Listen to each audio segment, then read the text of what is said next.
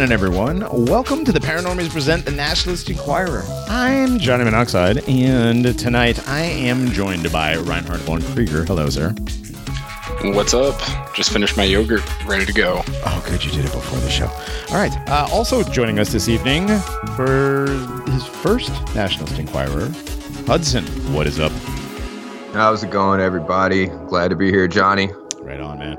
And joining us down in the dungeon, taking notes. Actually, he'll be reading some notes tonight, most likely. Grognak, hello. Yes, I'm back finally. I was busy. It's all right. Those dungeons, they, Okay. don't, they just don't clean themselves. Well, I found a good one, and I didn't want anyone else to go inside of it, so I've been just taking piles of sand and trying to like just bury it with sand.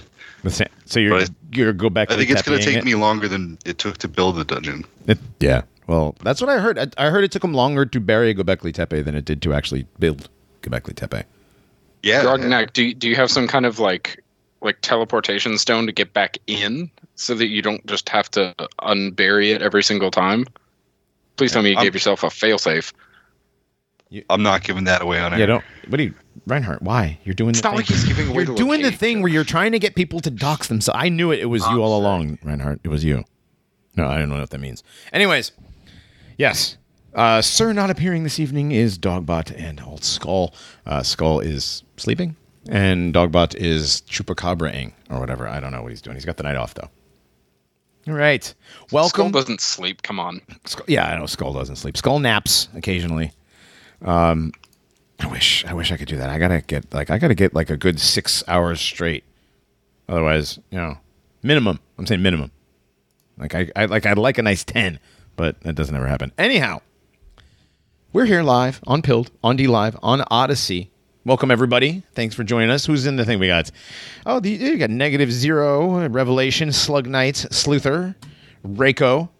They're all in the Pilled chat. What's up? Let's go check on DLive real quick. Who we got over there? Uh, who's in the DLive chat? There's a few people. I don't see anybody talking. So whatever. We'll get back to you guys in DLive. And Odysee isn't working for me. So whatevs. Yeah, Odysee's been really finicky lately. I don't know. That platform, like, so many people use it and it works really well for them, but I have had issues recently. I do not like it. I, I do not like it at all. So sorry, Odysee people, but you got you got to fix it. Pilled is dude. Pilled is slick. It is the new interface is nice. Uh, it's smooth.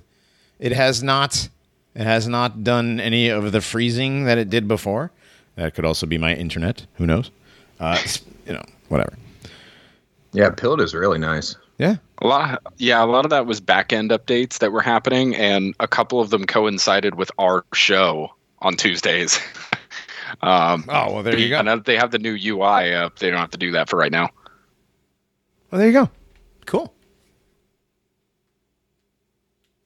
Much thanks Yeah, to the awesome. dev team. Yes, Yes. great guys. Um, the gold pill system remains the same. Um, if you slide on over there, a couple tabs uh, right below the live stream. In the second hour, you see the scratch offs. Um, those will be released in the second hour, where you can just get some free ones too.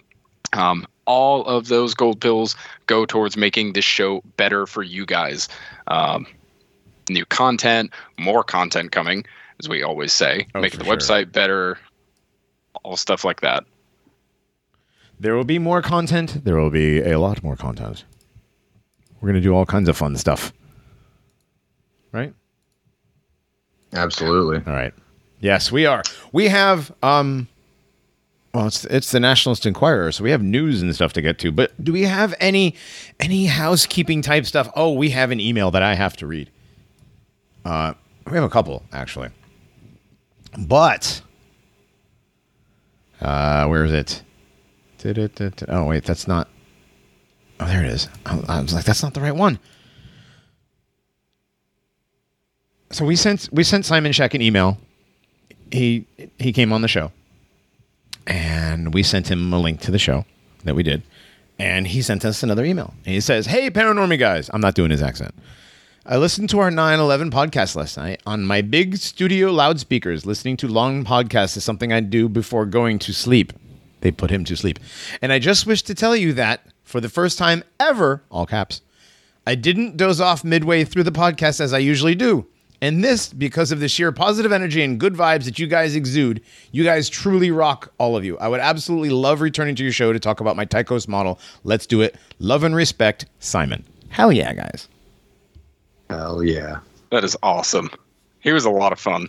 It was, dude, and I know it was late for him. So the next time we're gonna work around his schedule a lot more. What we'll do is we'll do it earlier in the day on like a Saturday, whatever, and we'll get it. We'll get him where it's where he's like dinner time and we're like you know past breakfast because he's in he's in Italy.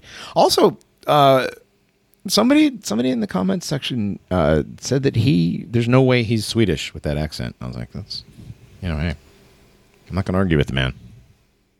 Yeah, I mean, I, either way, whether he wants to keep his actual ethnicity secret or not, like his nation- nationality secret or Yeah. not, mm, A lot whatever. of a lot of people do that.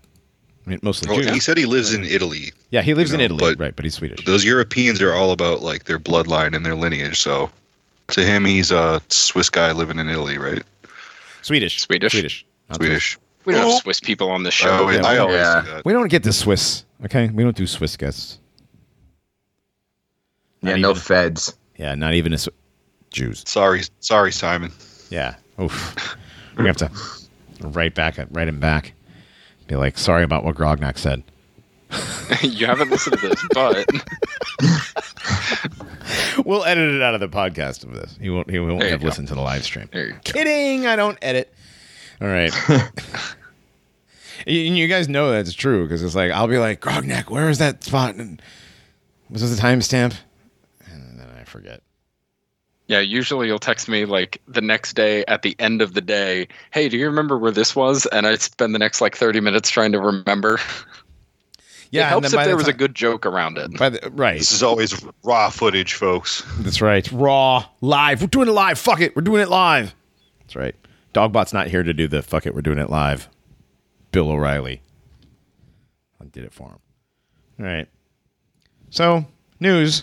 You guys want to get right into it or to um anything else? Anybody have any anything shit posty stuff before we jump into the actual content?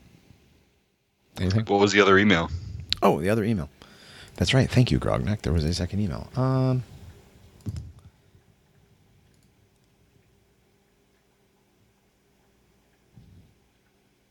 oh, never mind. I'm not reading this one. This is more of a personal letter.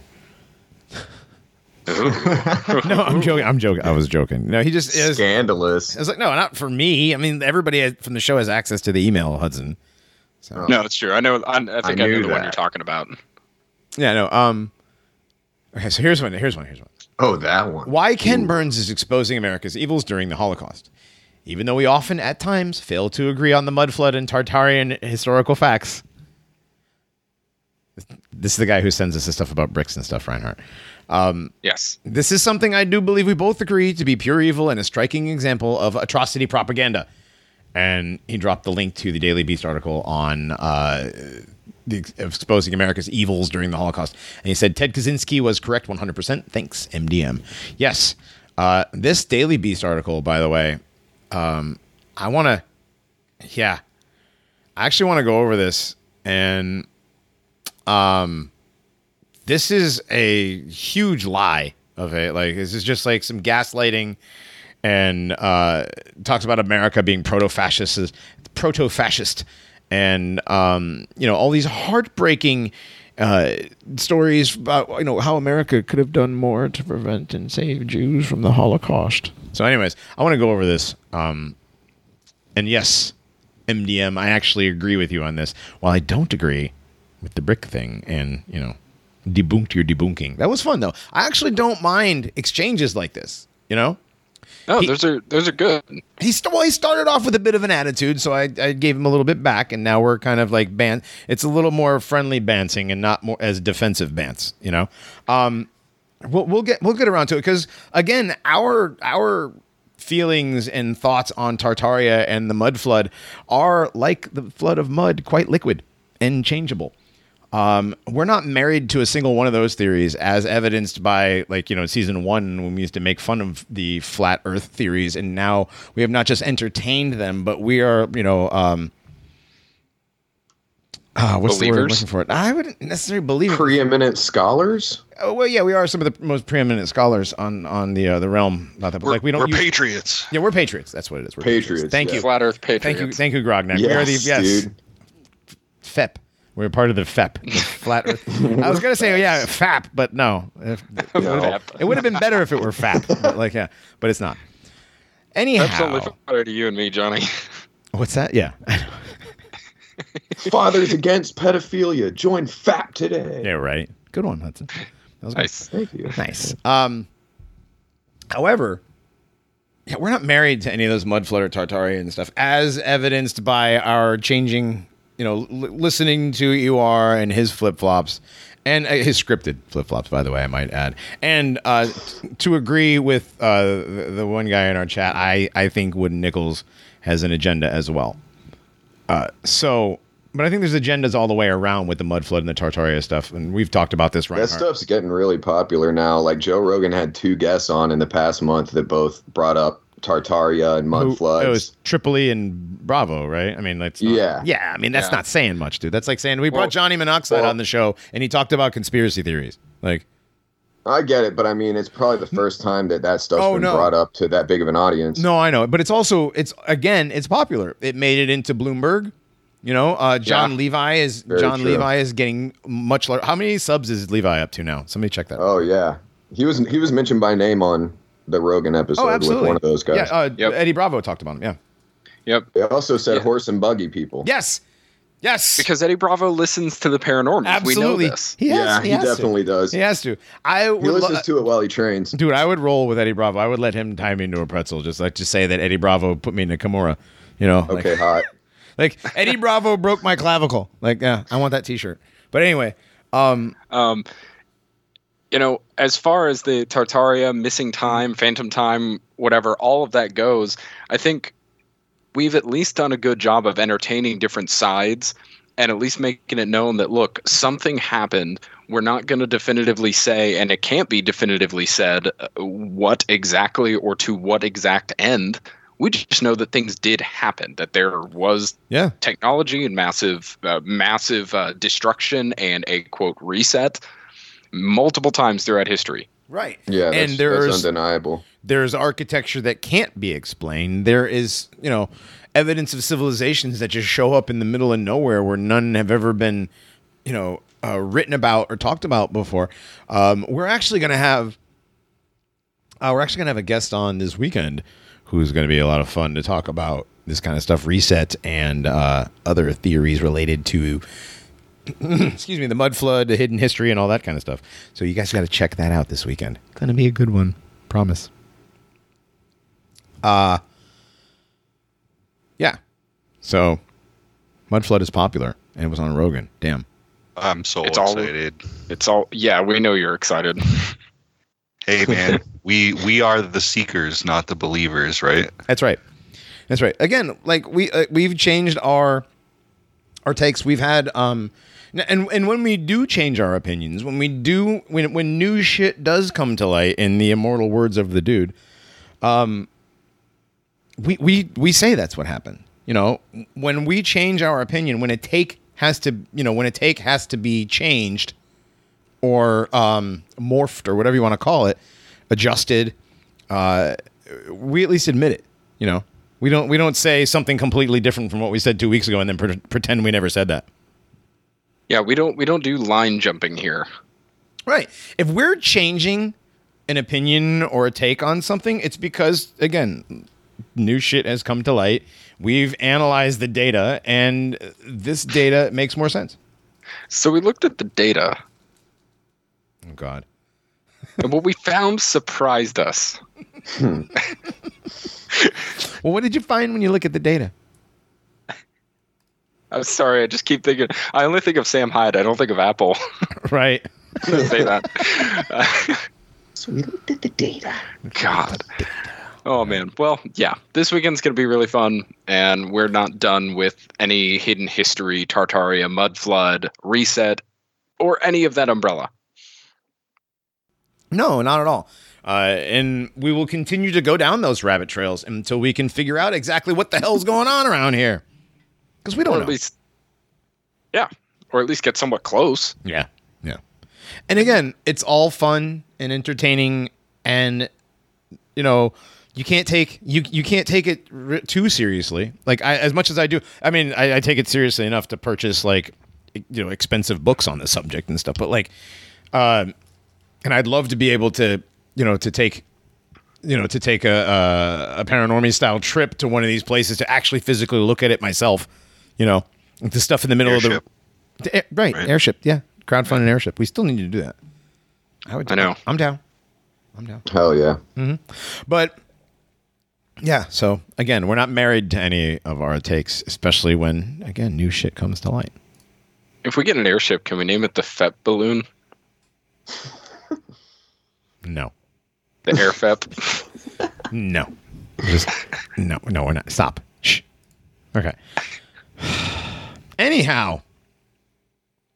Anyhow, so um, Zeppelin. the Fep, the Fepelin. Oh, Okay. how did All I right. miss that? All right, there you go, the Fepelin. All right, that's it. oh Jesus! All right, so where you guys? Where are we starting this evening? Good lord. Um, do you want to do? Oh, what is this? This what is this Sky News article? Jump right into some enraging shit. Scientists propose plan, controversial plan, to refreeze the North and South Poles, implying the South Pole is not frozen, by spraying sulfur dioxide into the atmosphere. That sounds safe. Yes. As if they don't already. Uh, also, yes. Scientists Yeah. have outlined a controversial plan to refreeze the North and South Poles and dial down the global thermostat. They say high flying jets could spray microscopic aerosol particles into the atmosphere and reflect sunlight and cool the melting ice caps. Hold on a And second. here's why that's a good thing. Right, but hold on a second. They could do this? High flying I jets mean- could spray microscopic microscopic aerosol particles. They could. It's possible that they could. Maybe. Well, now that they've told us that they can, yes. But before this, no. oh, okay, okay. I got it. I'm sorry. I didn't realize Oh, that they told us now. So the now they can. Yeah, do so oh, it. now so they the can do it. Okay. so the tanks of unknown gaseous materials that are carried on military aircraft that are just sprayed out because they don't know what it is. They're just told what to do. Now those are are possibly No, no, no, no, no. See what you what you what you're seeing is simply contrails, Reinhardt. oh Yes. Yeah, Jeez. dude. What, what the hell? contrail tanks. Contrail. Ta- what tanks? What are you talking about? Tanks. Yeah, there's no tanks. Tanks are like. Panzers. Like pan. There's no pan. What a M1 Abrams up in the air. What are you trying to say? Yeah, just dropping tanks. Some weird, yeah, like some weird Dumbo drop, but with tanks instead. Sorry, Johnny. I still haven't taken my meds. I'm sorry. Take your meds, schizo. Speaking of meds, apparently it's aspirin for decarbonization. Wow. What? What a fun they're way to think about it. What they're planning. Who comes up with this well, shit? the problem. Well, see, the problem is, is what they're saying. See, what they're saying is, is they're treating a symptom and not the cause. Okay, so it's aspirin, not penicillin. Get it? It oh. covers Oh. up the problem. It doesn't treat the problem. So it treats a symptom, not the cause. So it's not a substitute for decarbonization. So we still need to get to absolute zero, but also yeah, we're going to be spraying you from now on. Also, we're going to be doing 175,000 flights a year. Right, right. Just over 13 million tons of particles released in the spring and the summer. Only just over, slightly over, just a little bit, just a scotch. Over 13 million tons of particles would be enough to cool the polar regions by 2 degrees Celsius. Only just just a teeny bit more than 13 million tons. So it's going to make it two degrees cooler than it was 22 years ago across the world. Yeah. I mean, how else? Amazing. Uh, dude, it's only 13 tons, just a little bit more, probably. Did they did they misspeak here? Going back to the beginning, around 175,000 flights a year would be needed, releasing millions of tons of carbon dioxide. They said sulfur dioxide Where, where did you see the carbon dioxide? uh, at the beginning of the article. It's like the third uh, third line break. it was probably written by an AI. Oh no, Probably. No, no, no, no, no, no, no. But what they're saying, no, no. What they're saying in that line, it's no, they're saying 175,000 flights would be needed. Oh yeah. yeah. So they're saying Those that the would be- flights would cause carbon dioxide. Yes. No. they're- Yeah, Okay. okay. Well, I'm All not right. looking at the article. Yeah, the wording Sorry. the wording is still terrible there. It is. Probably well, it, it's it, it, it. But I get what they're saying. I get what they're saying, and the reason being is what they're saying is well, that's probably the reason for the 13 million tons of the sulfur dioxide, is because uh, they have to offset the you know the millions of tons of carbon mono or dioxide, according to this. Right. So Well, and and uh, Jim Moyne, uh, whoever that is, I'm sorry if I mispronounced your name in the chat. Sulfur dioxide, won't that just make acid rain? I mean, Yeah. it's schizo now. Oh, sorry, sorry. I still haven't taken them. I know you told me before the show. But Ah, it's all I good. It's all good. So, so yes, but but guys, a former UK chief scientist, unnamed, a former UK chief scientist backed the plans. He told Sky News. This is what he told Sky News that polar warming is now critical, and refreezing the ice could hold back the rise in global sea levels. Could so, you know, could. Um, again, Thank this is goodness. Yep. Yep. And uh, the new study was led by Wake Smith from Yale University. Wake Smith. Whatever you know, you named your kid Wake. Like the fuck. Just anyway, love surfing. right, His brother is sleep. right. There you go. Yeah, Reinhardt went the other way with that though. He went, yeah. Um, he went with the water. You went with sleep. Uh, yeah, I was gonna go with sleep. If his name was Woke, it would have been Woke and Sleep. But anyway, forty. They only have to go up to forty-three thousand feet. That's not bad, right?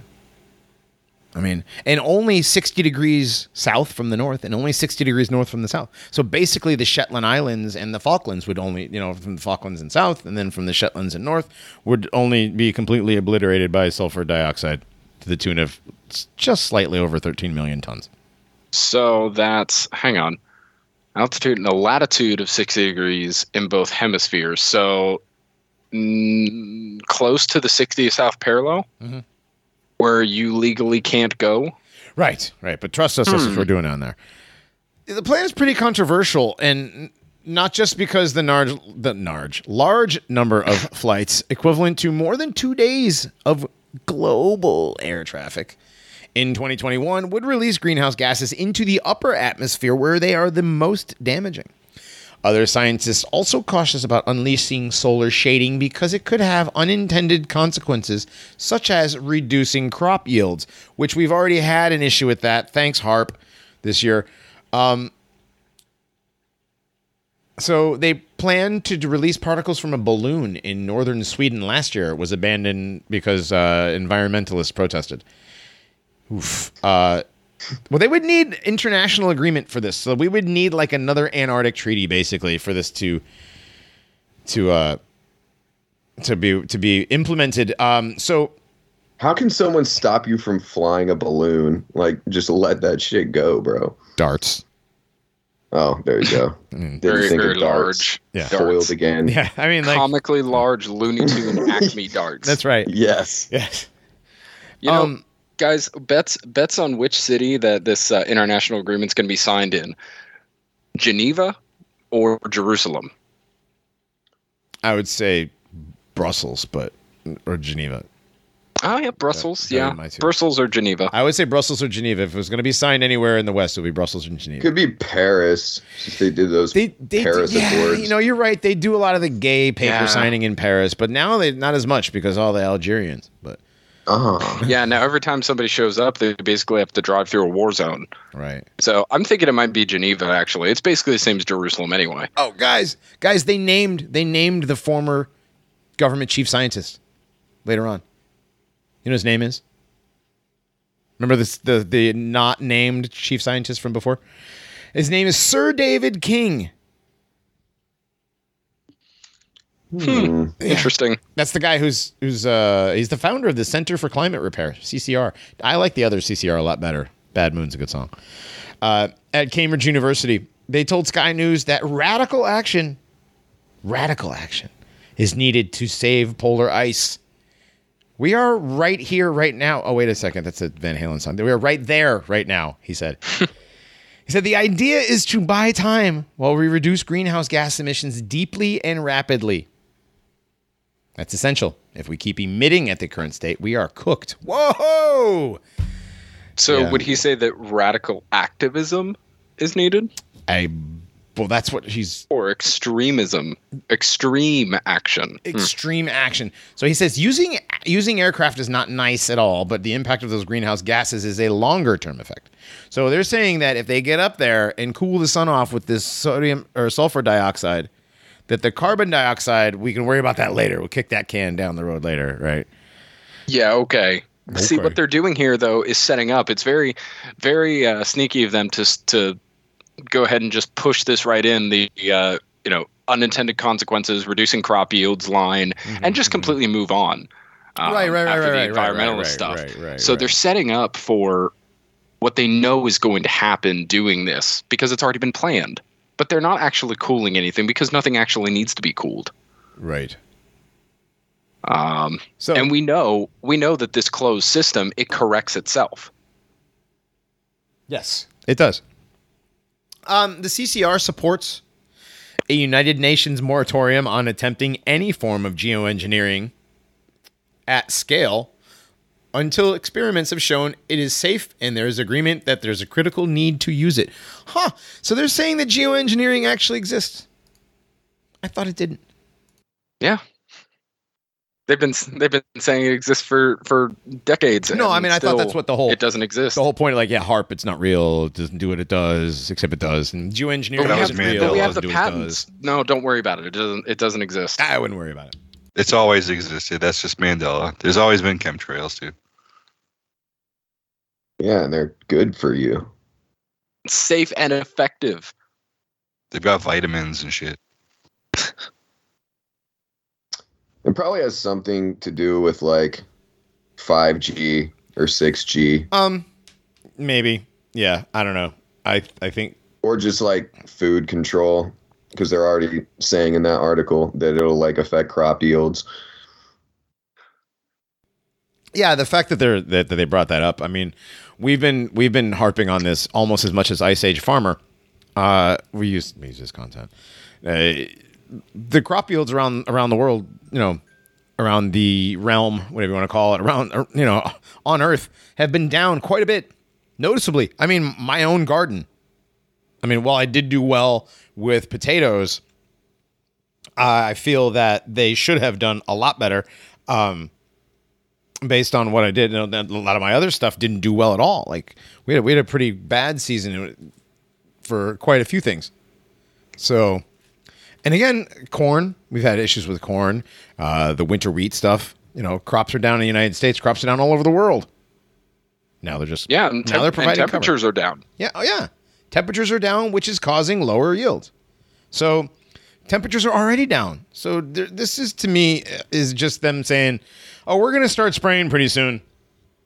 And everybody's like, "But you've already been spraying." But they said they're going to start spraying soon.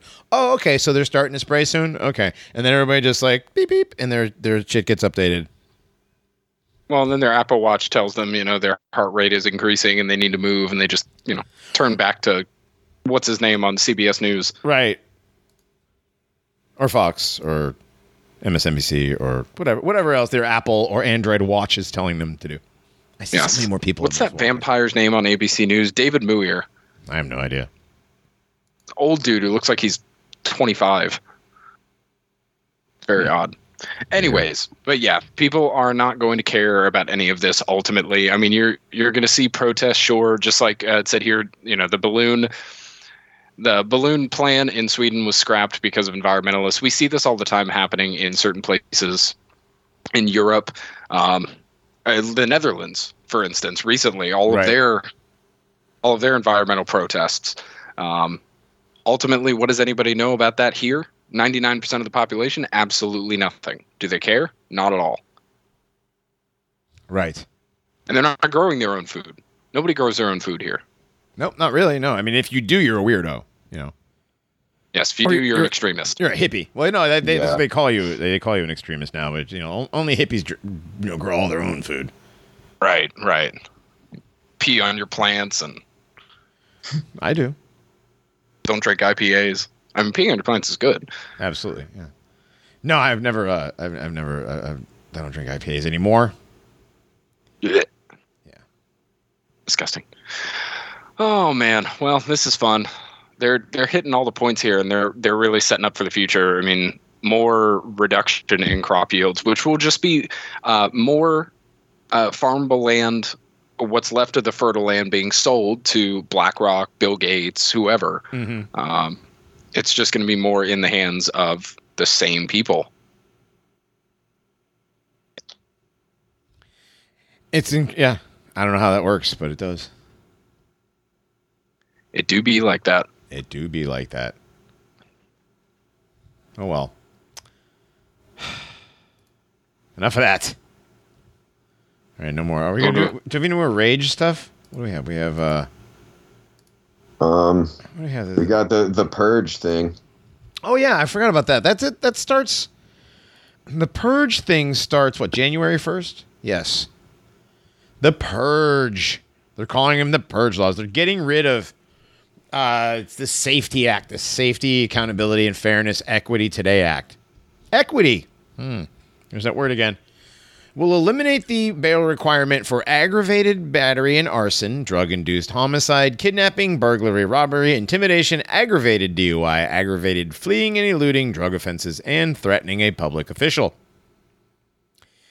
This law passed, it will do away with cash bail for 12 non detainable offenses, including second degree murder.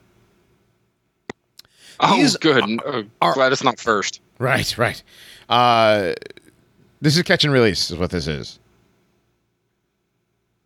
So, um, Caterpillar Yeah. and other companies have left Illinois because of uh, stuff like this. So, Yeah, if you're trying to raise a family there, you might want to look at property elsewhere. yeah, um, another major corporation. I mean, like, shoot, I mean, how many? Uh, Caterpillar. Uh, where's this article? Let me find the list. There's a list of like five or six major companies that left other companies. Ah, Allstate, Baxter. Um, that's two major ones. You know, and the mayor Daniel Shapiro says, "Ah, that's kind of how things are now. Office demand is not what it was three years ago. People aren't going to offices frequently, so you know people are just gonna you know, move out. Yeah, yeah, yeah. And then he No. said, "Facts don't care about your feelings." Right, I bet you he does. Yeah. it- well, when he says facts, he means like from the fax machine, though. Of course. Yeah, um, because he's you know he's a pencil pusher. But, dude, I mean, twelve laws, just no longer detainable offenses. You just get you know if if you get caught, if you get caught kidnapping, they're just gonna bring you in, fingerprint you, write your stuff down, and send you on your way.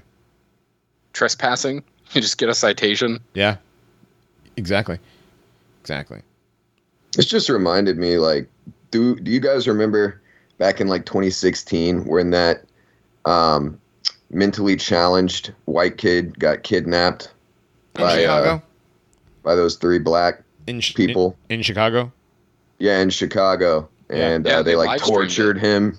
And like, did anything ever even happen to them? Like, I, I don't No. remember ever hearing what came. No, they that. didn't actually. I don't believe they actually got charged with anything. If they did, it all got dropped. I know they didn't get a hate crime charge, even though they were Right, like, "We're right, doing this because you're white," basically, like straight up. They literally said that, like on the stream. We hate. You. We're doing this because you're white. You're white, motherfucker. White piece. Of, yeah, white, whitey. So now they're just putting that into law explicitly, Mhm. basically. It's like you can do that, now. you won't go to jail. Yeah, it's just codified. It's just basically codified black, bad black behavior is what it is. You know. Cool. Yep. I Um, wonder what that Innsmouth mayor thinks. oh Lord.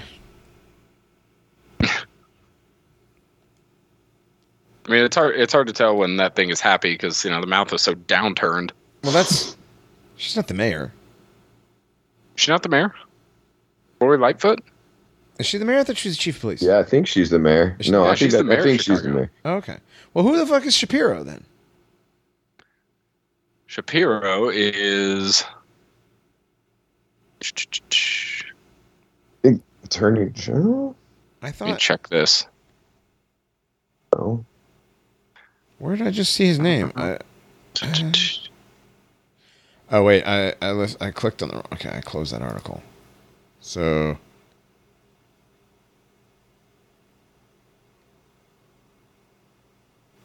Chicago has become Yeah. rapidly an unlivable far left hellhole in many ways, which could explain why Caterpillar is moving its headquarters down south. Yeah, there you go. Uh, here it is. Mayor of Deerfield. Oh, he's Illinois. Deerfield's mayor. Okay. Mayor of okay. Deerfield. Yes. Okay. Okay, so Deerfield's like a suburb of Chicago. That makes sense. Okay, so Yeah. Lori Lightfoot is the yeah, she's the mayor of Chicago. That freaking weird Innsmouth looking H.P. Lovecraft side character. Burns like 300 calories actually smiling. Oh man. Um. Apparently, this says here that also any new arrests resulting in jail time will not be allowed to persist past 90 days for criminals who demand a trial. After the 90th day, these people will be released from jail no matter what crime they committed. So, That- first degree murder, kidnapping, rape, torture, whatever. you know what, after though? 90 days of the trial, they're released. I'm cool with that part, actually. Do you you do have that is part of the justice system, criminal justice system, is you do have the right to a speedy trial. That's an actual right that you have. So Yeah. if you get locked up, I don't care if you murdered somebody. If you get locked up and they don't get you a trial within 90 days, that's on them. No, no, no. It's not. I don't think it's if they don't get you a trial. I think that it's like if your trial is going on for over 90 days. No, I don't think that's. I don't. I don't think that's how. Well, it says any new arrest resulting in jail time will not be allowed to persist persist past 90 days for criminals who demand a trial. So it Does that mean before the trial, or does it mean like if the trial lasts that long? That's what I just can't tell. Oh. I thought it was if if the trial lasts like over 90 days, they just get out. And No, then they- until the end be- of the trial. no, yeah, they will be released until the end of that trial. right, but that's that's probably what'll happen. But, um, well, those who It's not demand as bad those the who want uh, no, what there's that they're saying is, if you don't demand a trial, you're basically pleading guilty, right? And you're gonna get and you. I- I don't know. I have to look into it. Actually, I don't. and I don't care. enough It's, to look Well, either- confusing. either I don't way- care enough to look into it, but what I'm saying is, if, if it is, if it is that, and you know, they're doing that like the right to a speedy trial thing, you should have, you should have. If you, that here's the thing: if you kill somebody, the people's family who of the person you killed, they're probably going to want that trial to go as quickly as possible, right? Get this motherfucker Yeah. in jail, whatever, how it works, however it works, right? So, um, yeah, I think the speedy. If you if you're in, if you're in jail for murder and you don't um, get your trial, I can't look at this freaking. I can't look at this Haaretz article unless I subscribe. That's gay. Boy, uh, they. Yeah. Um, what was I saying? I'll say this, You can't I get your trial. If you can't get your trial within ninety days, if you can't get your trial within ninety days, I Okay, mean, that that's makes more that's, sense. Yeah, that's on the criminal justice. system. That's on them. That's Okay. on, you know. Yeah, Well, no, yeah. that that makes sense. And then with Chicago's laws here, then the public can just take action.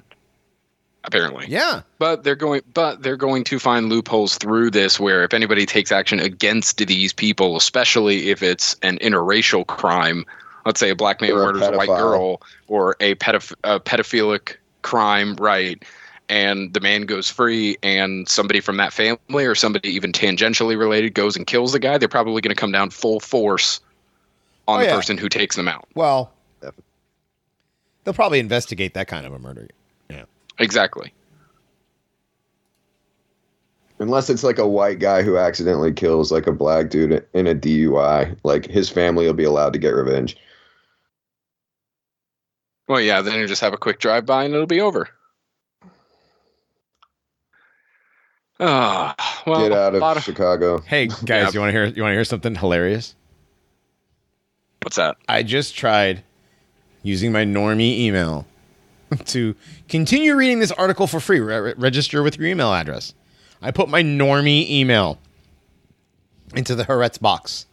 It says, This email address seems to be invalid. Please try again. I get thousands of emails to my normie email address every day because that's the one I give to everybody for like 10% off cards and that kind of crap. right. So I get a That's ridiculous funny. amount. Yeah. So Haaretz doesn't like my normie email. That's funny. Wouldn't you know? They know it's you, John. They have an SPLC filter on their email addresses. Yeah. We don't want to. this. We don't want this Nazi, this neo-Nazi. That's why you got to use a VPN from Israel. I am with Brave. I'm using the Brave. Yeah, right. Brave is. There's no good web browser. There's no good. Yeah. There's no good search engine. Yeah. And no real good VPN service. I mean, I use Surfshark, but I'm sure they're terrible. No, didn't like Nord have like a huge break in recently? Like a breach? They have a break in like once every two years. Yeah. And everybody's like, no, get Nord VPNs. Aryan. bro. Yeah. Fucking Aryan. Nord. Get it? Yeah, they're also advertised on every degenerate website. They advertise on Pornhub, I'm pretty sure. I, And customer's a customer. I wouldn't, I I'm, mean, I- yeah, yeah, I'm pretty sure they have an agreement with MindGeek. they probably do. Oh, you would you would think the biggest VPN provider would have would have some sort of an agreement with the biggest porn provider. Yeah. Mm-hmm. Mm-hmm. Oh no no, we're totally gonna block people from seeing what kind of porn you watch. Trust us. You need you need a little bit more. You need a little bit more on the S there. I'm trying not to cough. I don't know what happened, but half an hour ago, I just like my chest all of a sudden. I don't know if I got the Rona. Yeah, you'll be fine in a week. Yeah, but it's Or like, you just lay in bed and don't eat for three days like I did. no. You know what it was? It was at work today. There was a lot of, oof, it's sheetrock dust. I'm getting Ah. I'm getting silicosis of the lung. Probably gonna die. out. You'll I'll need my commercials. You know they're gonna the mesothelioma people are all gonna die off pretty soon, and they're gonna need a new grift commercial. Do you or a loved one suffer from silicosis? Just go buy a pack of cigarettes and Right. smoke it. Actually, you know, you got to get the all natural stuff. But yeah, Yeah, it'll clear your lungs. Filterless Lucky Strikes.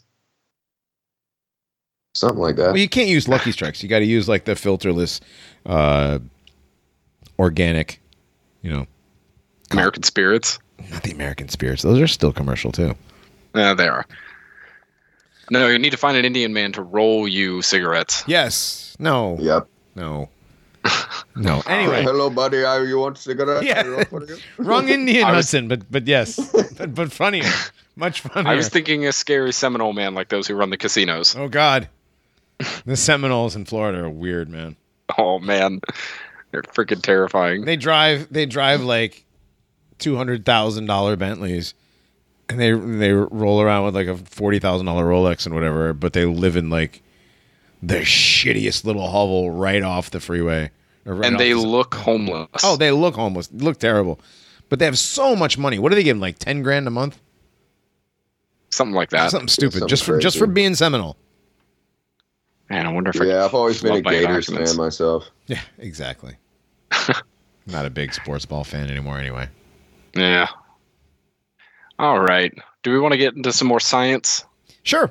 Is it science or is it science? No, it's science. All right. Or it's it's the kind you want to sit down for.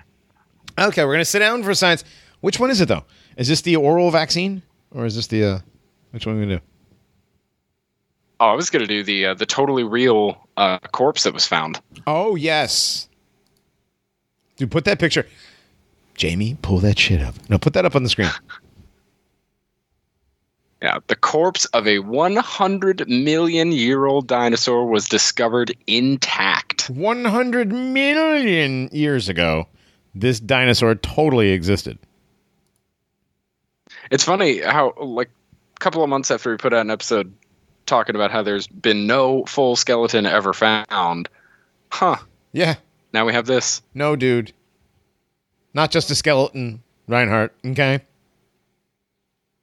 Like a whole ass dinosaur. This is a corpse. Well, this is real. I mean, look at it. This totally And it's doesn't an- look like. This totally does not look exactly like the one that my kids play on at the dinosaur park.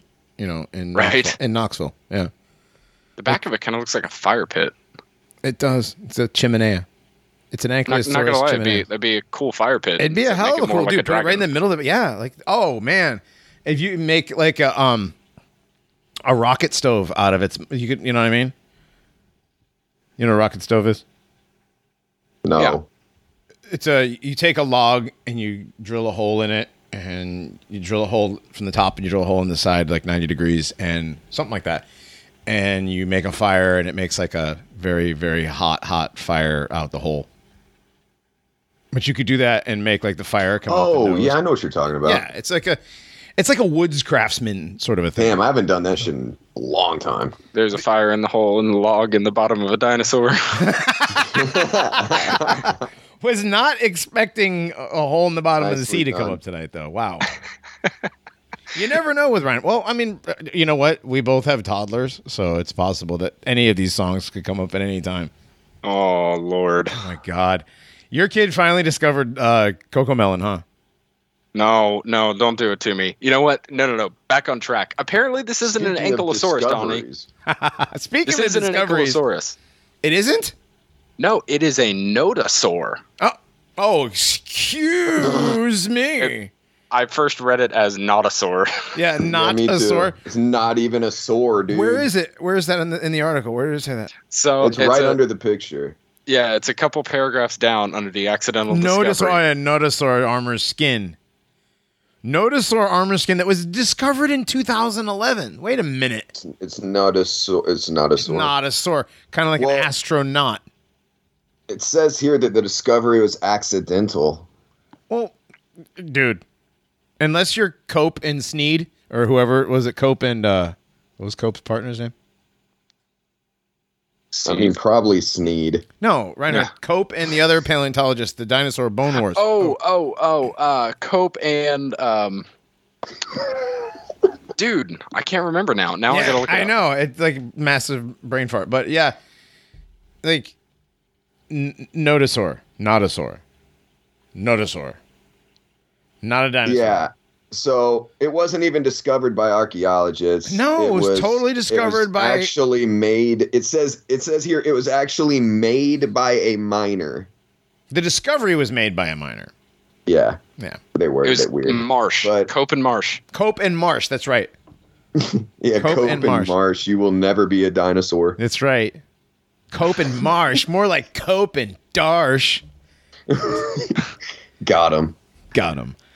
So this was Uh, found in Alberta, Oh, oh, Canada. so you know it's real. Oh No, yeah. but This here's is the thing. definitely real. Well, Alberta, Canada, North America is, in general, is a hotbed for dinosaur bones. You guys know that.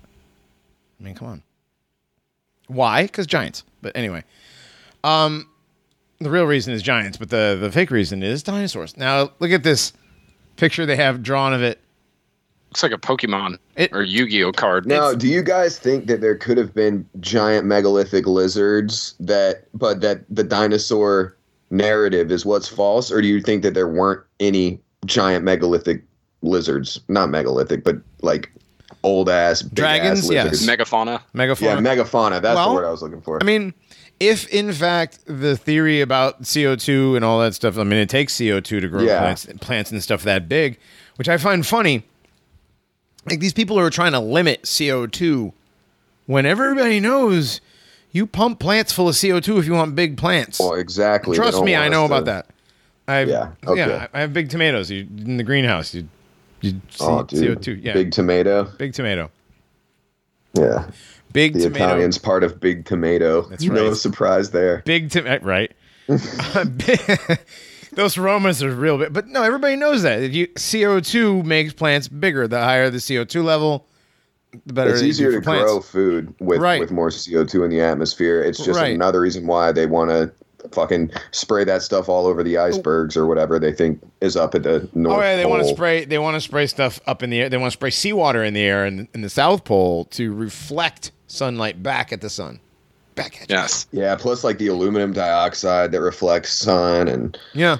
And the only barium and knows what else. strontium and yeah, barium and guys- strontium and Can you fucking- imagine trying to defend your tribe from giant megafauna like uh, cats that have their hind legs seven feet off the ground?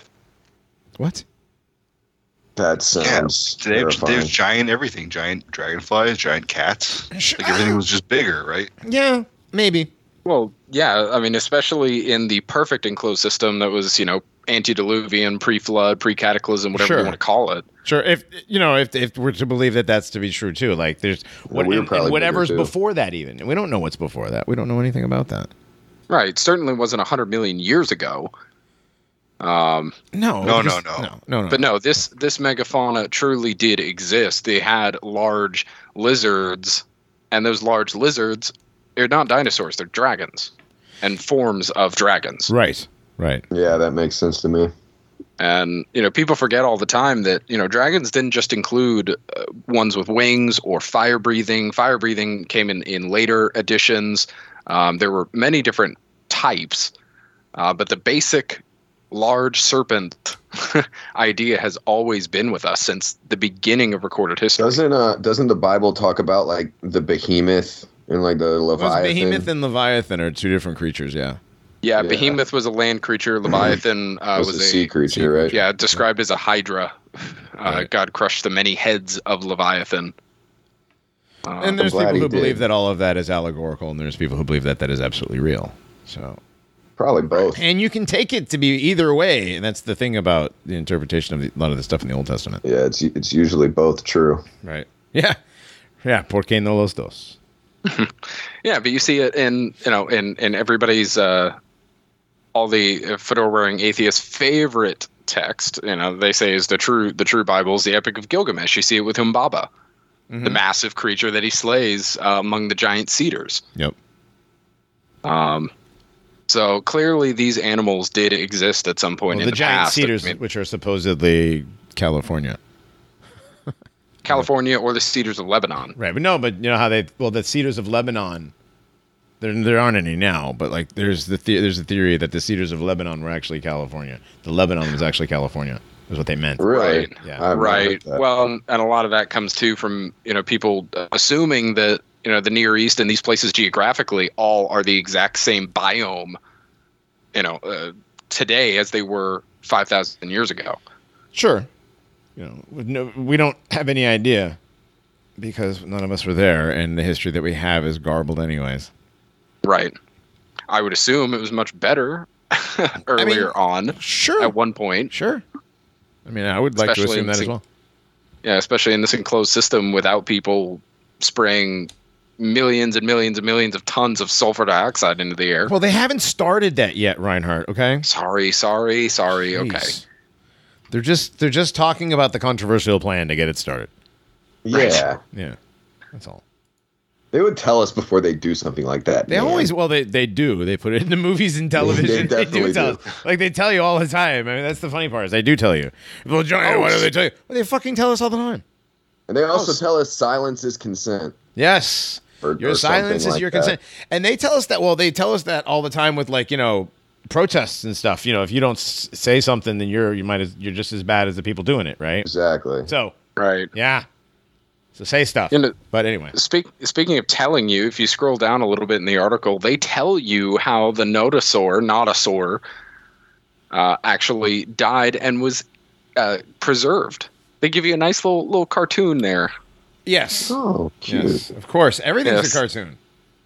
All right, bloat and float, burst and sink. How did Millie- that Canadian notosaur die? He bloated and floated and burst and sank. And This is mining hilarious. operations started, and they somehow got buried. Well, Johnny, Johnny, you're forgetting on the on the arrow after burst and sink, millions of years passed. Right, skip It's ahead, skip ahead. Undisturbed. Oh no, they they literally yada yada yada right there. You know, it's like there's death near a river. He bloats and flows, bursts and sink, yada yada yada. Then the mining operations start. One hundred So Jewish, dude. years later. Yes, one mil- hundreds of millions of years later, a miner comes across. What I want to know is how they're getting all these eight-year-olds to dig all these holes, man. Oh, different kind of miner. Anyway, Discovery. I like the guy that discovered him. Is like it, it's literally like, hey guys, look, I found a turtle. You know, like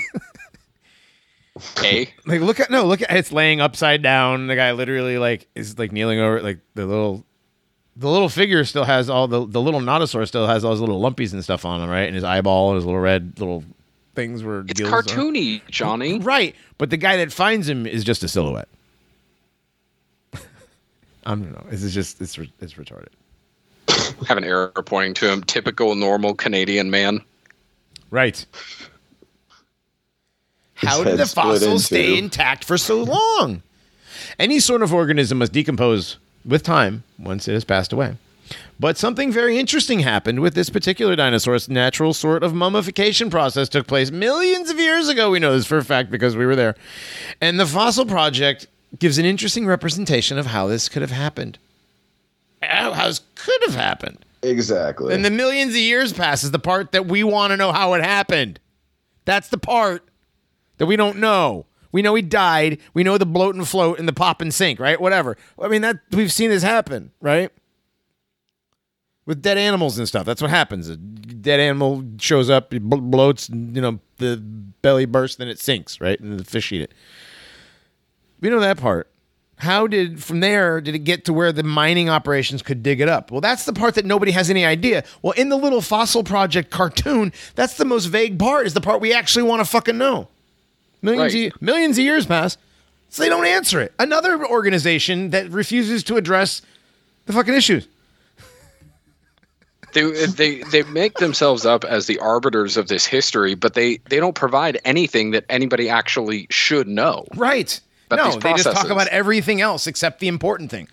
well, they did draw a nice cartoon, Right. guys? Something to distract you from It's actually a asked. dog shit cartoon. It is a dog shit. By the way, it is terrible. It is terrible. So It's here's the thing. horrible. Here's the thing. Here's the thing. Okay, the process. It's called taphonomic. Taphonomic. I've never heard this word before. Taphonomic. Taphonomic. or taphonomy. Taphonomy. Oh. It's five main stages of taphonomy: disarticulation, dispersal, accumulation, fossilization, and mechanical alteration. The way experts think this dinosaur made it so far is by him dying next to the coast of a shallow inland seaway in Alberta that stretched from the Gulf of Mexico to the Arctic Ocean. The dinosaur either died drowning or next to the coast and was taken by the water. Dinosaur had most likely floated just like a dead fish due to the high heat that was predominant in those prehistoric times. The body decomposed and filled with gas. After the bloating effect took place, the corpse would have exploded and sunk to the bottom of the seaway where the corpse conditions where the conditions would be so bad that no scavengers would consume what was left of the corpse. So After like millions of years, the corpse started. Hold on. After giant. millions of years, after millions of years, the corpse started the natural mummification process and thus remained intact to be accidentally found by humanity. Okay, Wait, so what So- happened during the millions of years before it started Right, the natural right. Here's the mummification thing. process? we're hypothesizing all of this stuff. Yeah, that we're telling I mean, you. this is all bullshit. Everything about it is hypothesis. None of it is. None of what they're talking about is anything factual. It's literally hypothesis. Well, Um, and if if this thing turned to stone, because it looks like it did up there, Right. uh, it fossil. Yeah. It did the fossilization thing. So it doesn't take millions of years. They're going against what is already established science. Mm-hmm. The science is in. The science is in. The science is settled. Fossilization does not take uh, petrification does not take millions of That's years. Petrification this- can take Well- a year. Hang What on. about this looks petrified as opposed to fossilized. What I've seen with fossilization is you see skeletal remains only. This appears to have uh, more than just just skeletal and just the uh, like. There's actually like the flesh ish stuff. You know what I mean? It's not Well, just yeah, and, the and fossilization isn't dry isn't is purely in sediment, and petrification would be. Okay, it does say it's petrified. Yeah. Oh, it yeah, does? it does okay, not- Okay. I'm actually hoping this is something we can ask our next guest And because also, you know Yeah. Sorry. we've talked about how we have fossils of like dragonfly wings and stuff. How do you leave an imprint with like something so delicate, like ferns, all these things? Right. Right. So it's petrification is just not what we have been told it is. Well, it is what we're what we're told it is. However, they continuously retcon what petrification actually is because mm-hmm. petrification is actually very simple. And It really whether is, it's yeah. a delicate object or it's a bucket of nails that was left out on a back porch for eight months, it's going to run its course. Mm-hmm. This says here that within the very thick and petrified skin of the dinosaur are also all the bones intact. Right. So this was mummified, not petrified. So the skin is petrified, but the inside is mummified. See, it's kind of like a hot pocket. Okay. When you put it in the microwave, right? You know, you put the hot pocket in the microwave and it comes out and it's like scalding hot around a frozen core. Right? That's what this is, right? Except the opposite. Instead of being scalding hot, it's petrified. And on the inside, instead of being frozen, it's mummified. Same. That was a great metaphor, dude. Thank you. Hudson wants hot pockets now. Yeah, I know, right? I've Uh, never eaten a hot pocket. Are you Neither serious? have I. Are you serious? Both of you guys, really? I'm dead serious. Wow. Dead serious. one. I was around for the invention of the hot pocket in like the late '90s. I remember like the fir- it was like Oh, the 1890s. the 1890s, yeah, yeah the 1990s. Uh, the chicken broccoli and cheese one was one that I got a lot, and I did not like the pizza one because I'm Italian. If I want pizza, I'll fucking make pizza or I'll go to Pepe's, right? Um, It's offensive. Right, exactly. The pizza hot pocket is offensive when there's like, you know, so many pizza places that are so good. That's why I never ate one because Right. it was offensive to Italians. right, right. I, but the hot pocket is well, eh, like the broccoli They and cheddar. just one- sounded disgusting. The, they Yeah, they were really they were, but when you're like you know a, a 21 year old living in your first apartment, True. Yeah. That is like peak goy slop. it really is. It, it Fucking is. hot pocket Next or to like McDonald's, pizza roll. yes. Yep. Yeah, pizza McDonald's. rolls never had them either. I Never had only a pizza roll in my life. I think I've had like one. I think I've purchased pizza rolls twice, and I've personally eaten them once. I think. Well, now I will admit to being a frequent consumer of bagel bites in my Ah. teenage years. Uh my my kid my kid likes my kid likes the uh the pizza rolls. So Oof. He's 15. He eats really yeah, he, well. he can eat it. he's a, yeah. fine. He actually yeah. He he's he's doing really good. Yeah. Break time. Is it break time? Is it break I time? put a song I, think, in the I thing. think so. We just hit it. yeah, it's break time. All right, let's play a Wait, song. wait a sec, you. Yeah, wait a second. Is it break time? Yeah, that's a good one. yeah. We're going to play some non math math rock or some math rock that's not actually math rock. It's uh, uh you've been wanting to play these guys for a while. This is uh Meshuggah.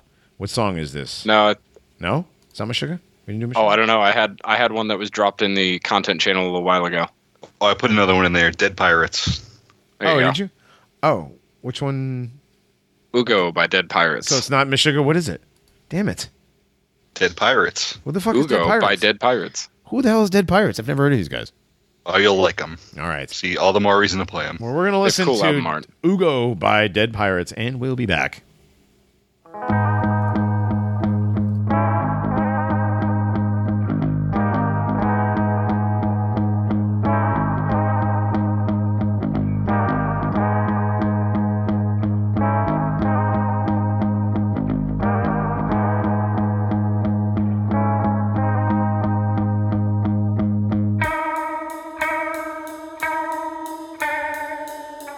Thank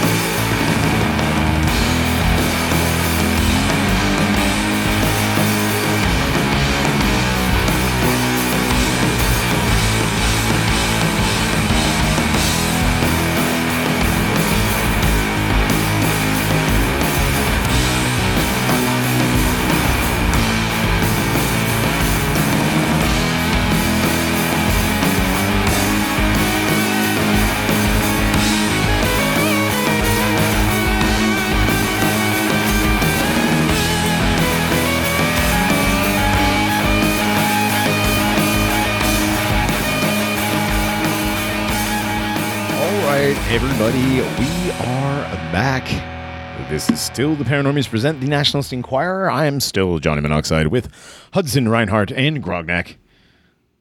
We're back. What's up, fellas? What is up? Not much. I'm waiting for you to one time come back and say, I am no longer Johnny Monoxide. I have no idea why I started doing that, and I have no idea why I keep doing that. I don't. Hey, I mean, it's seven seasons in. Can't quit now. right? I just can't start off the show without like if I if I didn't say what's happening, people would be like, "What the hell? What what what, what Johnny do?" That's the day we'll know you got replaced. Right. Yeah, That's when that you know what would happen is the Creedence would start playing and be like, "It ain't me." oh lord. Yeah, then then I'd have to take a quick drive in the middle of the night and make sure it's make sure you you know you didn't get replaced. Right. Right. It's a changeling. Where's the iron? Right. Exactly. We played It Ain't Me, we get a lot of more Boomer fans. Right. What's your dog's name? Yeah. Except Right. except without that, what would you know? What would it be? It'd be like uh, I don't know. What's Uh, the, what you- what's the what you theme of your, your third bookshelf kid? on the what's your, what's the theme of your third bookshelf on the right? There you go. I'd be like What? Jews. Well, that's too easy. Yeah. What's No, but like the third bookshelf. nickname Yeah. for your youngest kid? Right, right. You know what was funny is uh, I I posted a picture. I uh, you know the, the new the, the new things are now is uh, post T levels, and uh, and not post physique, post T levels, and post library. Right. Yes. Um, right. And uh, so I posted library at somebody. Somebody said something like, and I posted library, and somebody was like, "Damn, you organize your, you put all your Jew books in one on one shelf too." I was like, "Yeah, yeah." Why wouldn't you? Right. Well, I I organize all my. I was like, listen, I segregate everything. Okay, I'm very much into segregation. All my books have to be by uh, theme, right? Like a bookstore, right? You're not going to go to a bookstore and find sports books in the cooking section. That would just be weird, right? You don't find you don't find science fiction in the uh, in the, the Diary of a Wimpy Kid shelf, right? You know what I mean? So you got to, so you only have one shelf of Chew books. dude. It's an entire shelf, though. It's a long shelf, It's a long shelf. You've seen and there's books stacked on top of the books that are placed neatly. Right. There's yeah. I have and I have and I have boxes of books that aren't haven't made it to the shelves. And I I've seen the pics. yeah. It's the Library of Alexandria for Posted schizos. library at me before. It's like the library. It's like the Library of Alexandria for schizos. Except, yeah, except for racist. Right. It's the racist Library of Alexandria. There you go. There we go. That's a good one. Um, I just had, dude. I when I when I finally get a chance to read all the books that I haven't read yet. Oh yeah. Good lord. Same. I know. Oh, that reminds me. I took my kid to the library today to go play with. They have like a, a, a table of trains, like a bunch of trains, and he loves playing with them. Right. So we'll go there when it's really crazy hot out, and we'll just play with the trains. But today I walked in and they had a banned books section that was put up in front. Uh, it was a Oh my. presentation of, of books that have been removed from schools or something for whatever reason. Right. Were they all they're gay? Like, they're all retarded and gay. Yeah. It's like really Well, there was Maus. a Jew Removed. book. oh, I know what that A is. complete Jew by book. a Jew. Yeah. Mhm. hmm About a Jew removed by a Jew. for you know sexual material, violence. Right. Uh, let's see, Hop on Pop. Dr. Seuss. Right. Hop on pop. I don't Well, even want to know what that's It's about. Dr. Seuss. Oh. Yeah. Because Dr. Um, Seuss was banned, but Dr. Seuss was banned for being a Nazi. Except he was What? Jewish. I thought Or you no, like- being a racist, excuse me, for his racist World War II representations of the Japanese. Never mind Wow. the Sneeds. Yeah, I was gonna The Sneetches. say. It's the Sneetches, No, right? Yeah. The Sneeds. Okay, now stuck in something No, head. that book Did I tell you guys? I, I told you guys about the about the the for the reading thing at my kid's school when he was in like fifth grade. They had like a, a reading night, and you, you get to go to all the different classrooms, and they do a little you know a little presentation. You get a token, and when you get all the tokens, you get a prize at the end, right? It's like a thing for re- yay reading. Anyways, he went into the fourth grade teacher's room, and it was uh, the correlation was the Diary of Anne Frank and the Sneetches because some of them have stars and some of them did not. Yes. I love I love on this too because I'll, I'll read a couple more that were on there, but the description for the banned books week that they have um, started in 1982 in response to a sudden surge in the number of challenges to books in schools, bookstores, and libraries. Um, let's see, brings together the entire book community, blah blah blah, in shared support of the freedom to seek and ex- to express ideas, even those some consider unorthodox or unpopular.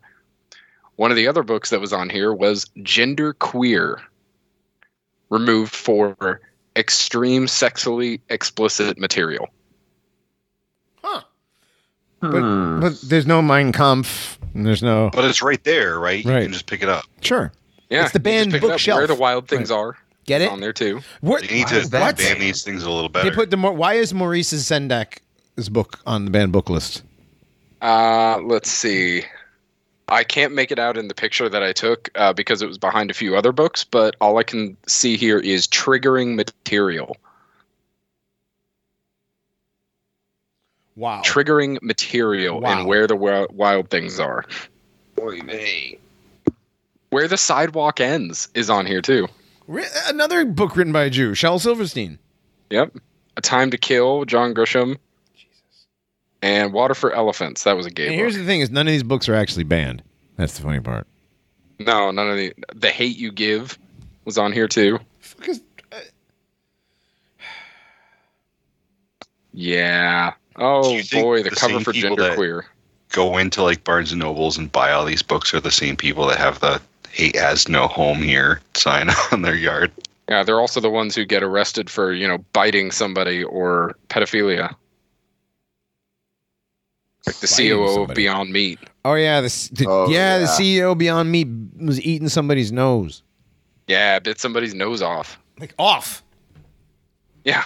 Like a Mike freaking Tyson. chimpanzee. Literally Mike Tyson the guy's nose. Let me let me find a picture of this guy. COO Beyond Meat. Let me let me pull this guy up here. I mean this this dude looks like he could bite somebody's nose off too, by the way. And I'll put it in the content channel so everybody else can see too. Uh, or so you guys can see. There you go. This dude Oh, looks yeah. like Wow. he never quit being a linebacker. Right. And that's not. I mean, he, unfortunately, he's a white dude, and he's gonna. Yeah. But or is he? What's his name? He's very red. What is his name?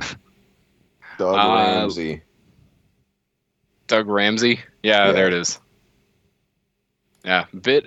He punched a man and bit his nose Saturday after a college football game in Arkansas. Doug Ramsey. Well, Even this dude wants real meat.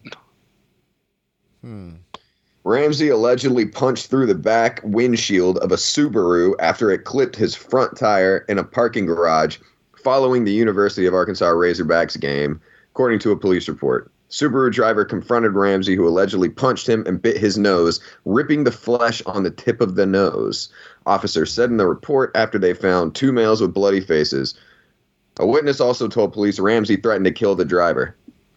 all right. So the guy was at a football game and got into a fight. He just happens to be the COO of Beyond Meat, which is a shitty plant-based meat company, Smeat company.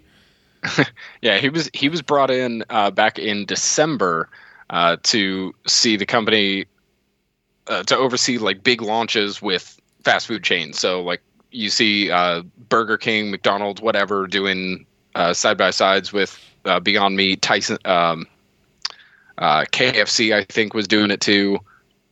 Yeah, he spent three decades at Tyson Foods before he uh, Oh. went on board with Beyond Meat. Right. So another fake meat company. Right. Yeah, another f- yes, another fake meat company, and one that is probably complicit in Arkansas. Funny enough, uh, Hmm. right along Yeah, the human right. trafficking route. Right. Yep. Mena, Wow. Arkansas. Anybody? Yeah. So uh, there you go. This we never this guy actually, you know what? like we he- never did the part two of the Clinton conspiracy stuff where we actually got into the trafficking and the Mena, Arkansas stuff. I still have the Neon Revolt Arkansas trafficking route article that was huge. Okay. Um, Yeah. So I'll, I'll pull it up. We should probably use it. pull all that up and do that this season. Yeah, we probably should. That'd be cool. Larry, I wonder if Uh, Larry Nichols is dead. But honestly, I have a hard- That was our first. You know, that was our. I think that might have actually been the Paranormies' very first real interview, other than like Weave. Yeah. So the very first real interview. Well, no, we had we had the Atlantic Centurion. That was fun. Yeah. yeah. He was great. He was great. I That's mean, un- unfortunately, he's gone like the wind. Yes. it's along with his his paper. If with his beautiful mind. yeah, he was. Yeah, I, I remember when I met him. I was like, "You are wow, okay." Um, internet is is the thing. Um, You became Cash. no, no, Definitely not not. quite. And uh, you don't do cash jokes without Dogbot. Come on, that's not fair. I'm sorry. I'm Yeah, sorry. that's not fair. That's not fair. Um, uh, but uh, what was the uh, what was I saying? Uh, shit. Yeah, first first real interview was that one. Yeah, was it was him, uh, the Atlantic Centurion, and we talked about we talked about meme magic, and that was awesome. And Weave was on for that one too. Um, but if anybody's out there has the Atlantic Centurion five PT paper, Oh yeah, wrote, post it. yeah, if you if anybody has that, please post it or send it to the Paranormies email at paranormiespresent at gmail.com, please. I have no idea where it is. It's, it's on a laptop, like two laptops ago of mine, and I, I can't find it. And I really, really want to read that paper again. Same. Because I, I'd like I to know, read I know it for the first time. there's a countercurrents article about it, and there's some quotes out of it, but that's not enough. So Yeah. anyhow, yeah, that was that was way back when we've we've done we've done a couple of interviews since the Larry Nichols interview, but that was the, the first that was the first really big one, and uh, he came on with his oxygen bottle, and Yeah, wasn't he like coughing a he was lot? he was no he just had well he coughed a lot yeah, but he also was on oxygen. It was like because he was a heavy smoker back in the seventies, and he was in charge. He was basically like Bill Clinton's money guy, like for like buying people off and stuff when he was governor of Arkansas. Yeah. Mafia boss of Arkansas. Basically, yeah, yeah. so, yeah, man, it was it was it was an interesting interview. Anyways, yeah, if he's still around, maybe no, he's probably too old. But yeah, we got to do the Clinton stuff because Hillary keeps popping back up in the news. So Keep trying to push that lizard in. I know, right? It's, well, it's like Good lord. it's like a gecko. You just can't shake it off, like the sticky. Yeah. feet. Well, Hey, last thing I'll say about this one real quick is I have a hard time feeling bad for the Subaru driver Why? because they drive a Subaru. What the fuck's wrong with the Subaru? Just because, like, It depends on who the person is. Subarus are quality cars, but the community are not quality people. Well, they're usually lesbians. right? There's well, It's true. That's it's like see, an that's old not you Outback. fit a necessarily true. I hate nose. that meme. I hate that the lesbians have acquired the Subaru because the boxer motor is an amazing. It's basically a work of art when it comes they've to. moved, John. They've moved on to the Jeep.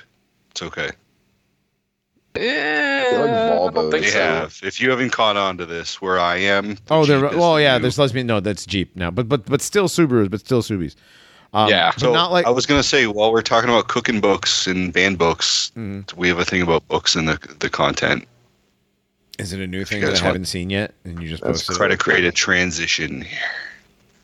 Is it something that you just Well- posted that I didn't get to see yet? No, it's Okay. it's the one that he really wanted to talk about. They're Oh, ruining yeah, my it's- books. Oh, you're Yeah. burning your books. We'll work. Oh, we'll work the- on your segues. the- you got you got to work on your segues. Those was- are terrible. Oof. So R.L. R.A. Salvatore is an enormous faggot. Is that like uh, the guy that wrote the Goosebumps books, right? Yes, he wrote. Uh, that was R.L. Stine. Nice though. Nice. Very nice. That was that. That was good. That was good, Hudson. You've had a couple of good ones today. Not bad for your first shot. Um, thank you, thank you. Yeah. Um, but R.A. Salvatore is responsible for some of. Were they TSR at the time? Or Forgotten I Realms? It was just Forgotten Realms. Don't I don't remember, but he's basically responsible for the canon stories of Right. the Dark Elves. He's right. He's responsible for all the canon and all the lore of the Dark Elves and everything about the Dark Elves, and basically had invented the entire race. Basically, So I know basically nothing about D and D, but I'm predicting that the Dark Elves is racist. yes, very much so. So Yes, very much. of course, um, because an entire race. The everything about this article is just terrible. Okay, everything about this article is terrible. I read the D and D's Oh, God. Drizzt books were built I'm on racist tropes. R. A. Salvatore wants to change that. If the Drow are being portrayed as evil, that's a trope that has to go away. You created it. Right. Well, he he created. He can change it just much like every other, except for Tolkien because he's dead, uh, and the other people that they're doing it to because they're dead. Oh, but didn't you hear that Tolkien would have probably been on board with them changing it and all the global homo libtard, stuff? Because he was a liberal and anti-Nazi, right? Yeah, that's what really smart political guys told me. So they're they're basically doing to him what they did to J.K. Rowling, and they're like, you know, there's there's a lot of fags playing D and D now, and so they're like, oh, you have a lot of racist elements in your book. It's like, well, that's welcome to welcome to fantasy lore altogether, idiot. But now they're looking at him because he's, you know, he's at the top of the pedestal as far as writing novels and stuff. But he's got 30 years of books to undo of like this evil, fucked up race. I'm actually uh if you guys like my creepy bosses at all, the D and D based ones kind of I'm gonna do one on the drow and you'll enjoy it. He should just write a book that says like, oh, they used to be slaves and they were brought to wherever, and that's why they're bad. Drow aren't What? Negroes. No, no, but they That's the but they just they're not. they look at every other race as something that they can enslave or oh, just they are that the they're vermin that they should destroy. Yeah, the thing So, about like, the drow is okay. the They're drow- the most racist of racist Right. fantasy races. but they, but and- in but not in a way that's like they're they're racist in it that they are actual supremacists, right? Is it like the Imperium Yeah. of Man in Warhammer, like that kind of thing? Like I they don't just try and know. take over everything else. I don't know anything Eh, about that. It's it's not that they're trying to expand and take over. They have supremacy pretty much in their area of Mhm. of you know in their home area. They are they see themselves and where they are and who they are as completely superior to every other form of being, every form of civilization. So if they come into contact, they want to enslave and dominate. Um, and well, beyond dominate, exterminate.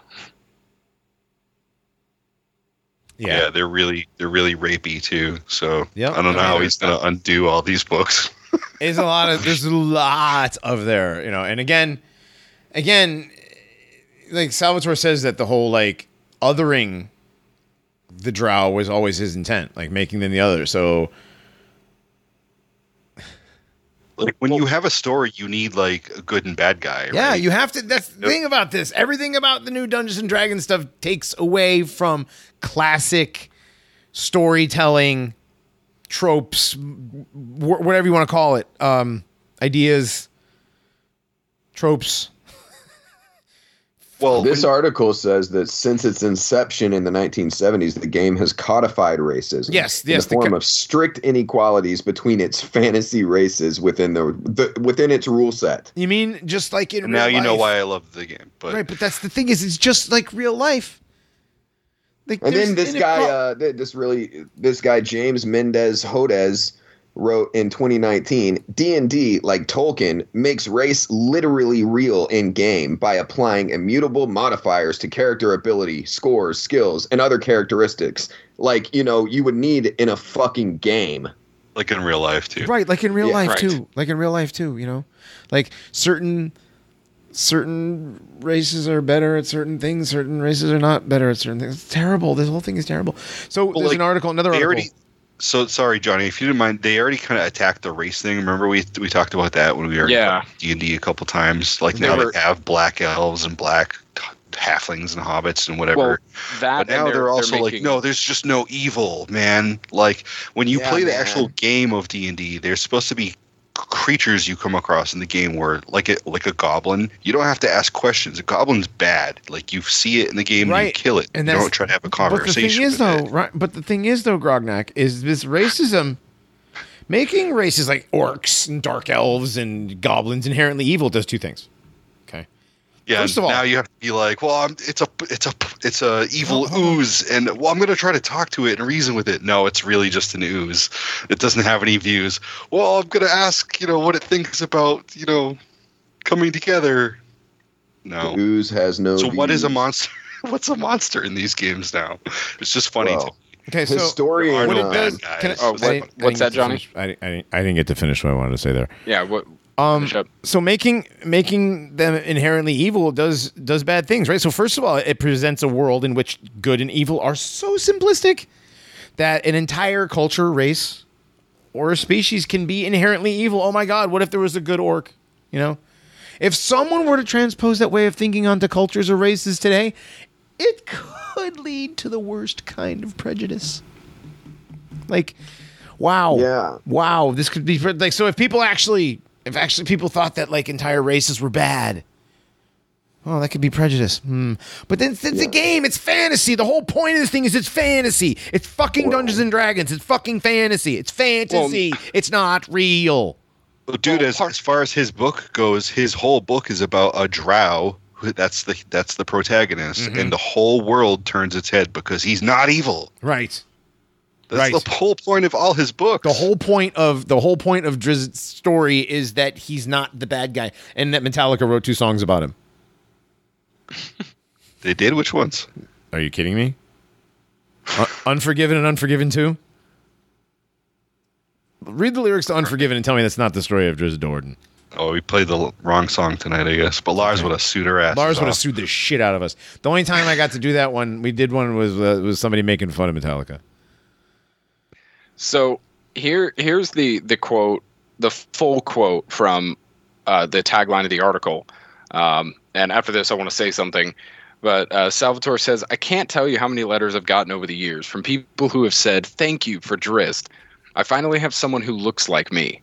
You know, on the one hand, you have that, but on the other hand, if the Drow are being portrayed as evil, that's a trope that has to go away. Number one, trope he helped create it has to be buried under the deepest pit and never brought out again. I was unaware of that. I admit it. I was oblivious. Here's the thing, and this has come up with Rings of Power and with uh, how the House of the Dragon show, the Game of Thrones terrible spin-off.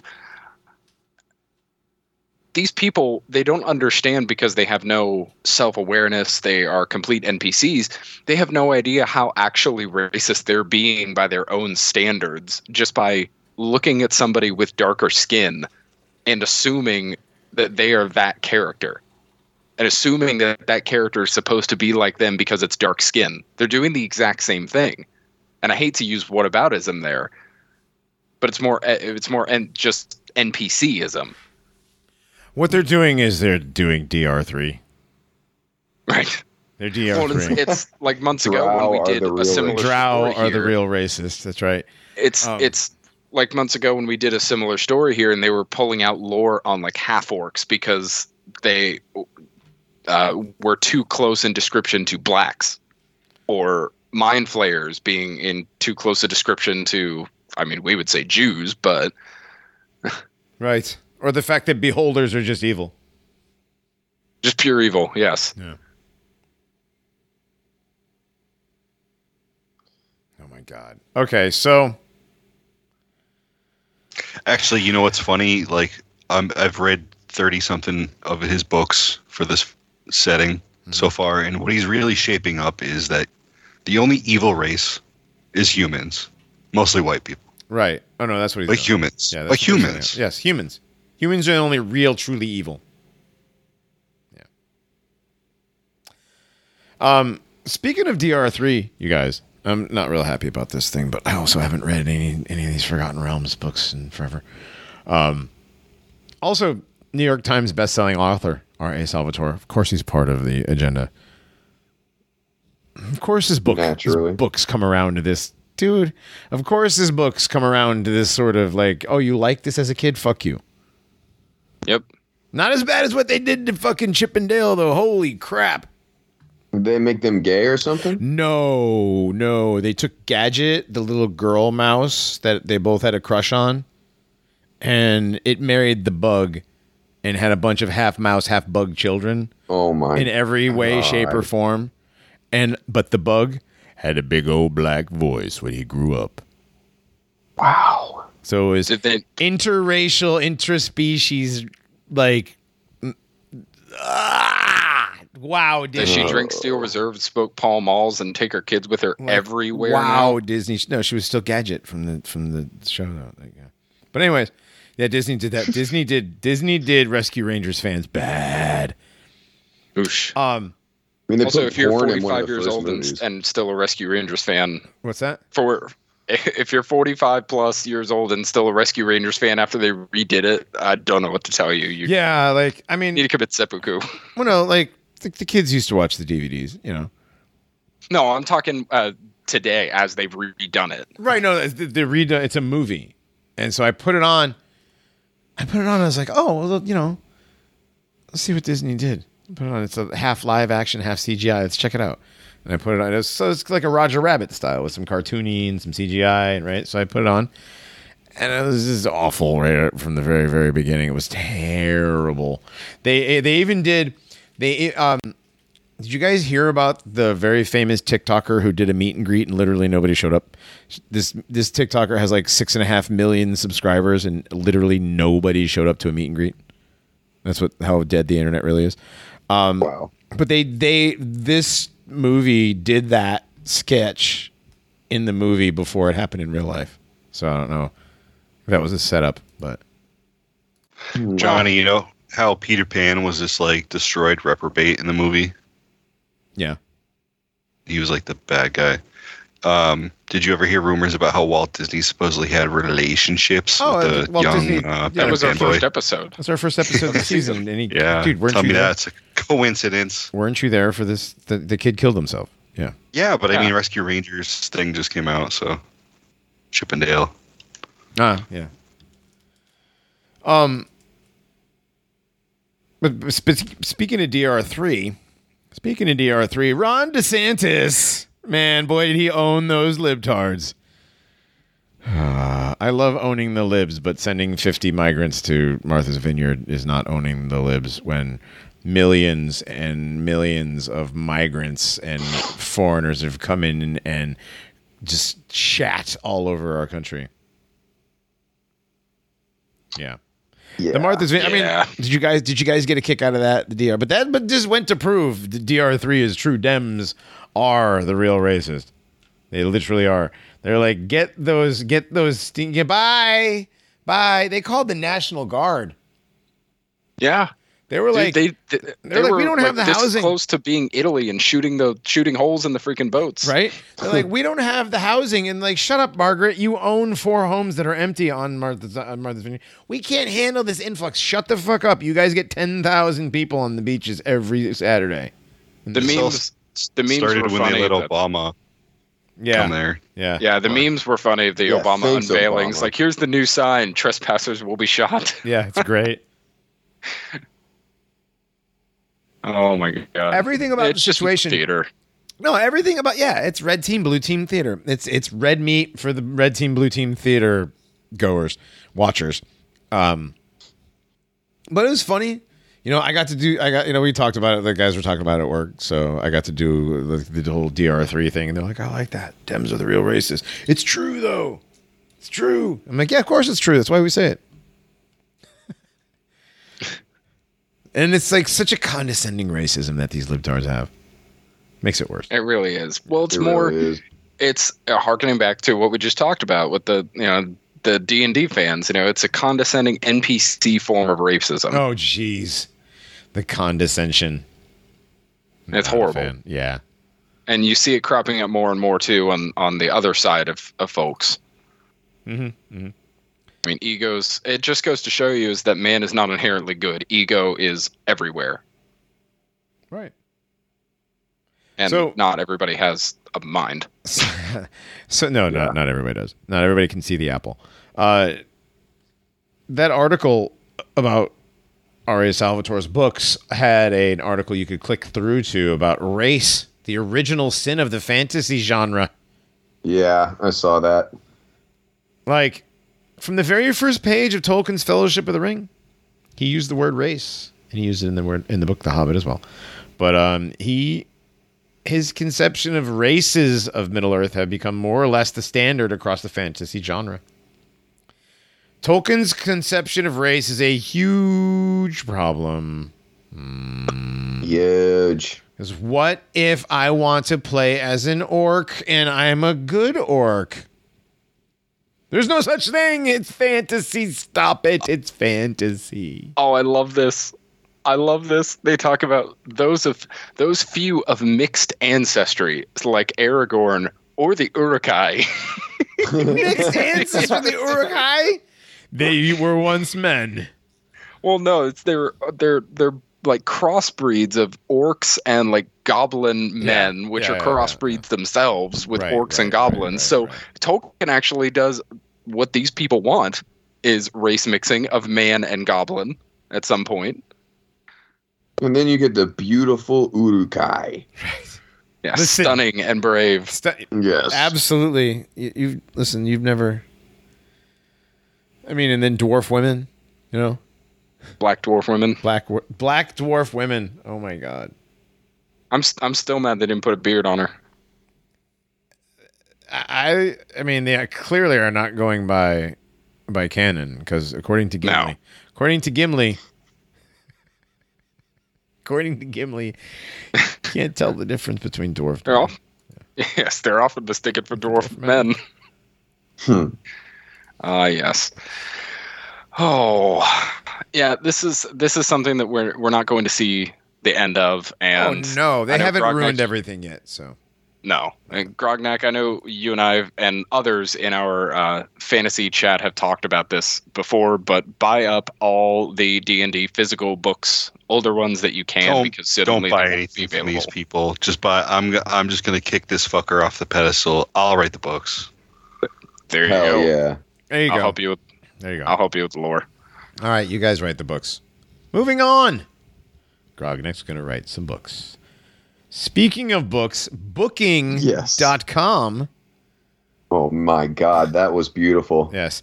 To add safety and human rights warning to West Bank settlements. Oy vey! Oh god. The English version of the reservation service website will add the word occupied, as well as a warning that there may be an increased risk to safety and human rights. Oh, God. How dare they? How could Booking.com do this? Read the authors, the four authors of this article. Hagar oh, authors. Shezaf, Oh my Jonathan Lis, Noah Spiegel, and Hadar Kane. Wait, I thought we were done with fantasy. No more Noah Smeagol. Spiegel. Probably looks like S Smeagol. H P I E G E L. Oh. Spiegel. This is I went right to Haaretz for this one, boys. Haaretz. Visiting the area may be accompanied by an increased risk to safety and human rights, or other risks to the local community and visitors. ah, Jews own. That's what you get. You move into somebody else's country, you know, kick them out of their house, set up illegal settlements on the West Bank. I mean, if booking.com is going to send people to there to vacation, I think they should be a little honest and forthright about what the fuck's going on there on the West Bank. There. Noah Spiegel, Hagar, Shezaf. I just love the wording. May be accompanied by an increased risk to safety and human rights. You may witness some Palestinians getting this shit whipped out of their nanas. You know what I mean? Or whatever they might, call you it. know, might might witness a six year old getting his head exploded by a fifty cal Right, right. You could see for throwing a rock. exactly, exactly. You you you could see an entire Palestinian family run over by a tank. You know, as their house is being pulled down.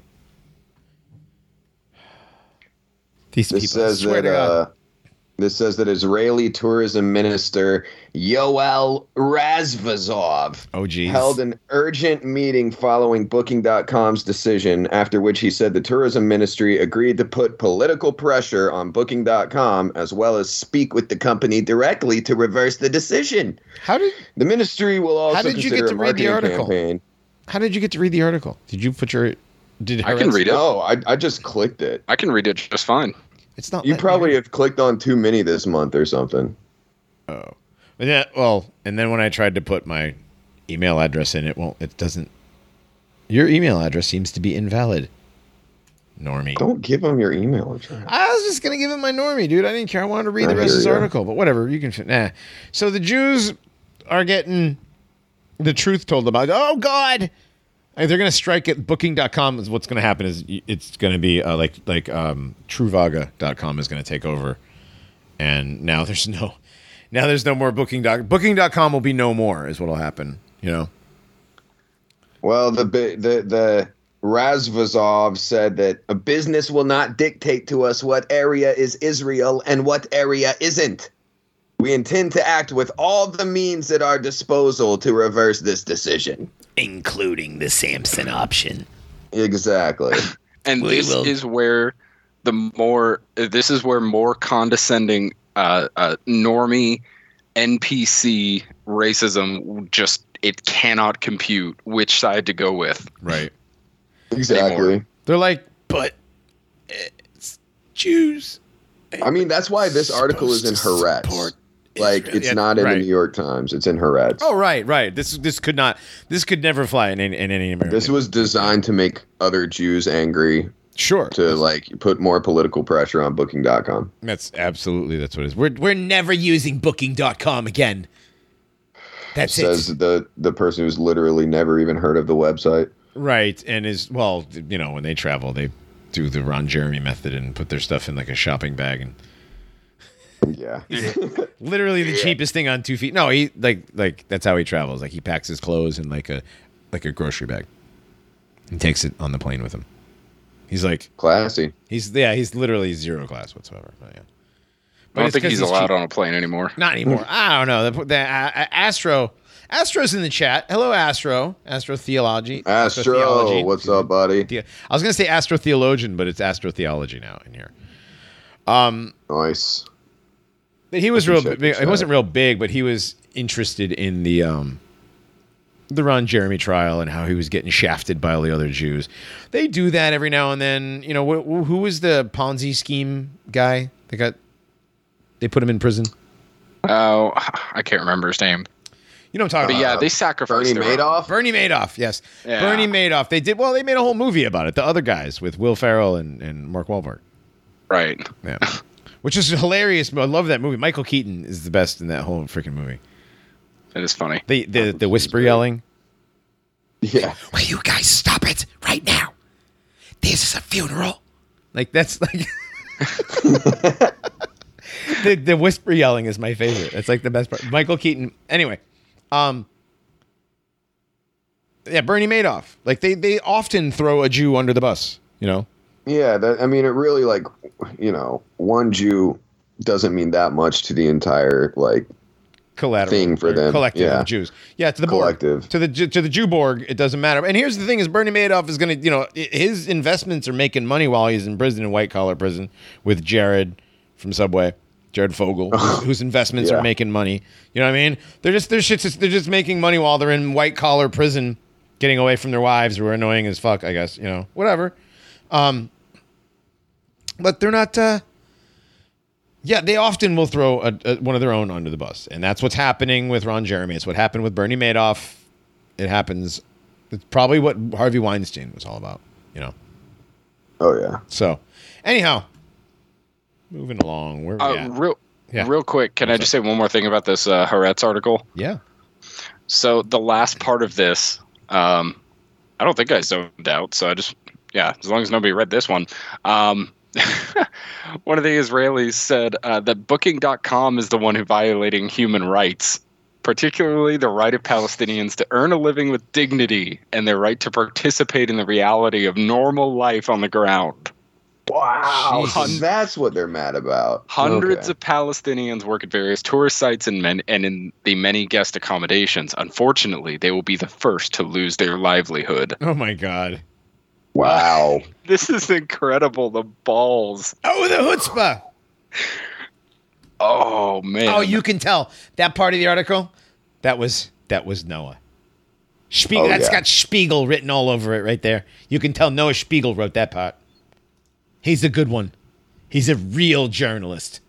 Yeah, that's a Spiegel spiel. It's a spie- oh, a spiel from a Spiegel. D- Write that down. Yes. Spiel from a Spiegel.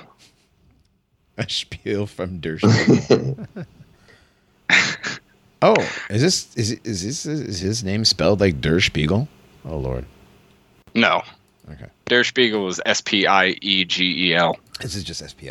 Okay. Well, Yeah. they, they do it all the time. H P I. They do all the time. Okay, before we go, um, Dogbot wanted to talk about this. He brought it up earlier today. Um, it reminds me of. This reminds me of like all those CGI videos about space and the cool stuff we're gonna do in space. Whoa. Yeah. So, uh, the ocean the ocean cleanup project, right? According to their projections, they expect to be able to clean the entire Great Pacific Garbage Patch containing 100 million kilograms of plastic. using this system called System Number Three. And there's a computer rendered deal because, of course, you know this this giant, totally real island made of trash. You know, it totally totally exists out in the Pacific that we're totally. You know, do you guys believe? Do you guys believe? First of all, do you guys believe that this island exists? I don't believe there's a Pacific Ocean. It's probably camouflaged as trash. Whatever whatever it is, it is not an entire island of trash. It's probably an No entrance way. to the Hollow Earth. Right, but this garbage patch, like, do you guys believe that there's this how many ever mile? I mean, No. I don't know. I don't see why not really, because there is a ton of garbage that right, comes out of like Asia, patrolled, and and, you know, it's like it, it kept goes in somewhere. a pile. It's kept in a pile by like trash boats. You know what I mean? It's like Oh, where we just keep adding to. It's like a trash heap, basically. I mean, am I am I misinterpreting what we think this thing is? no, I or- think I think that's what it is. I mean, I don't, No, I don't I know if it's, it's- real, I but think it's Godzilla. could be Yeah, I mean, I would, I would much. Gojira. Pacific. Yeah, I would believe, I would believe it's either Godzilla or Gojira. It's Or it's like- covering or- something if it's real Yeah. Where does China put all their trash? out there. Right there. Right there. Okay. So yeah, well, so uh, this big net thing, which is a gigantic. Okay, so they're going to use these huge tanker boats to pull these nets, which is going to harvest just plastic, no marine life. You know, just clearly you're just going to pick up plastic, no marine life. Um, and I, I don't know if it's going to get the microplastics, but that's a whole other that's a whole other ball of wax there. No, But- leave the microplastic uh, marine life. Well, microplastics, Um, just like like seed oils, are, are just a distraction from talking about Jewish power. But um, this is probably a distraction. But but here's the thing: the boats required to do this work, much like the airplanes flying around that are going to do the thing that blots out the sun, are going to put off so much pollution. And these are like super tankers, and how much like energy and uh, greenhouse gases do super tankers put off in, in pollution? You know. This is ridiculous. Oh, it's going to be ridiculous. Yeah. By Again- by their standards, admitted standards of you know what air travel and and sea travel put off. Right. So again, this is another one of those pie in the sky things that's never going to happen. It's done with computer rendering. They're going to take a whole bunch of money and throw it somewhere into a startup that's Yeah. going to yeah, it's a money, it's a money laundering operation. it has to. It's going to be it's going to be given to a startup that existed like six months ago, and the people who hold the biggest uh, stakes hold the biggest stakes in like Mormon transhumanist companies and Yeah. Saudi Arabian sex trafficking and Or It's like literally yeah. the CIA. I, I bet if Yes. we like dug deep enough, we it would probably come back to some like alphabet agency shell company. probably. So No, I think probably is pretty an sure understatement. that- Yeah. What's that, Johnny? Pretty sure probably is an understatement. Yeah, definitely. Because it's going to require a ridiculous amount of money. Let's see. Oh, Oh, and this company's Yeah. out of the Netherlands, by the way. Ah, This because of- ocean cleanup company. yes, because of course, because when you when I think of ocean cleanup, I think of Holland. Especially Yes. Pacific Ocean cleanup. Right. The Netherlands Yeah, is Holland, right? Yeah. Yes. Y'all's y'all's golden age and Jewish Dutch slavery ended like 200 years right, ago. Calm It's, down, it's- guys. it's totally, totally not the Dutch East India Company at all. Right. Dutch East India Company, the ocean cleanup, Right. the final solution. I'm just saying, you know, and of course it's off California because you know America course. does most of the polluting. Dude, it's like so close to Hawaii. It's, aren't the Hawaiians worried? You, I was gonna say, you think with as large as this is, with the inflated numbers that they give for how large this trash island is, you You'd think it. you could see it from Hawaii. from space. Oh, You can clearly see it from space as this totally real artist Well, how rendering come- shows us. yeah. Well, that's the other thing is how come nobody like there's no environmentalist taking pictures of it from like a satellite even being like I, these guys you'd think an environmentalist like yeah satellites are fake but check this out you can see this trash like you know what I mean Yeah. Like this would- idea is so dumb. It's like a child could have come up with it. So you take a big net and you go around and you swirl up all the trash and you pull the trash out of the ocean and you throw it away. Yeah, Like, like, a child could have come up with Like- that. That's a segu. literally a child could have come up with that. Yeah, and in New Jersey, uh, Bill Gates tweeted out that uh, in New Jersey, um, they're taking climate curriculum one step further and not just telling students what's happening, but also asking them what the world can do about it. So, public school Hold teachers in New Jersey add climate change to the curriculum there. So that's a part of the curriculum now. Yeah. Jesus Christ. Yeah, get your kids Yeah. out of the public indoctrination camps known as school. Yeah. Yeah. Be be an extremist. Homeschool your kids. That's right. So, oh Jesus Christ! It's an NPR article. I'm not clicking it. Um, nope. But Bill Don't Gates do it. says he said this is great. Bill Gates loves it. Of course he does. Of course, he course. does. Of course he does. We're gonna Well, get how you know children's. This is the thing. We're gonna get children's input on what the world can do about climate change. And you know what they're all gonna say? Like ice cream in recess. No, they're kids They're nowadays. say, like- no, no, I'm sorry. We're gonna lying. we're gonna go on. to the moon, Hang Mr. on. Aldrin. No, no, no, stop. What they're going to say is they're concerned about systemic racism and the deforestation of the rainforest. Okay. Yeah, then they'll say, Because- by the way, we're gay. Right. And by the way, I'm cutting off my tits, Dad. Yeah. You patriarchal asshole. This is your fault. I'm a communist now. What? Wait a second. What just happened? No, that's literally yeah. But, but no, but that's dude, no. Like nobody asks kids. Why do anybody ask kids? I didn't let my kid pick out his own shoes until he had a job and could pay for them himself. You know what I mean? Right. My mom didn't let me pick out my own clothes until like middle school. Right. We, we're going to let kids have a say on what we're going to do about climate change. Well, John, kids are pretty smart sometimes. Sure, they are, but they're also kids and they're retarded. All of them are stupid in their own little way. I love children. I love kids. I have two of my own. Dude, your, they are your, your son's going to thank you for making him pick out his own bootstraps. Yeah, Didn't exactly. Bill Cosby have a show about that. About what? Kids say the darndest things. How smart kids are. Yeah. but Oh, but like you don't let you don't it's like you don't give children more than one choice because kids can't make decisions right proper decisions you're for dinner you're getting this Yeah. you know that's exactly. what you're getting The, If you give them a choice, they'll eat pizza every day. the adage Right. is true. Give them an inch and they will take a mile. right but anyway Yeah. anyway yes oh so talk about not just talk about climate change we're getting the children involved and what we can do to change And it's world. not like so so you know what they're gonna do is they're gonna lead the children into like suggesting something as a class that is like exactly what Bill Gates wants, and then they'll like parade it out. They're like, look what these brilliant children at this all black elementary school came up with, and we have to implement it, and they're so smart, and like it, that's gonna be one of their little games they play. Oh, They're yeah. so smart. Well, they have no water in Jackson, Mississippi. Yeah, right well i mean come on all they did was just go down and turn the water on Right.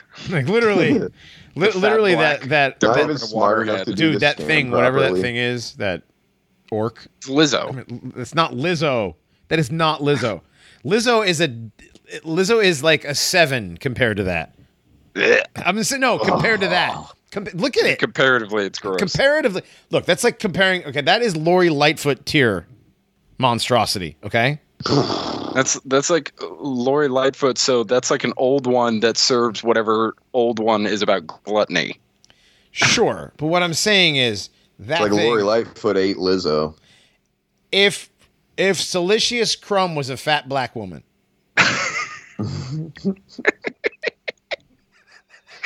Salacious. That sounds like black woman's name. She was salacious. Oh, with an apostrophe. Yes. it's yeah. It's, it's spelled salacious. S S S A H apostrophe L A S H E E. Yes. no, it's S-U-S. probably just S apostrophe because that's su- you know what I mean? That's Yeah. true. Yeah, it's true. S apostrophe Yeah. L A C I U S C I O U S. Salacious. Oh. All right.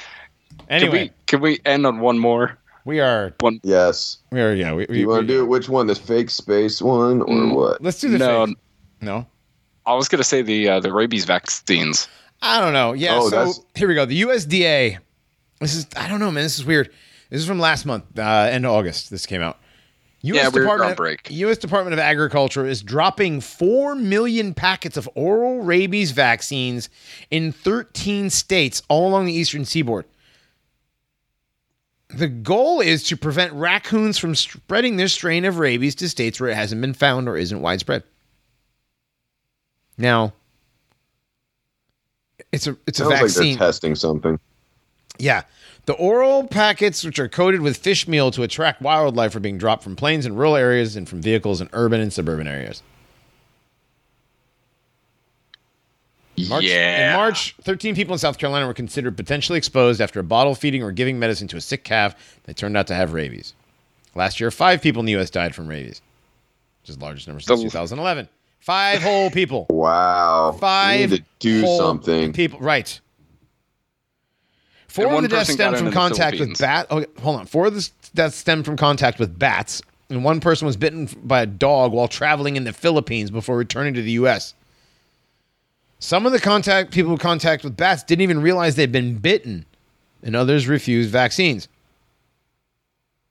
Based. So yeah, based.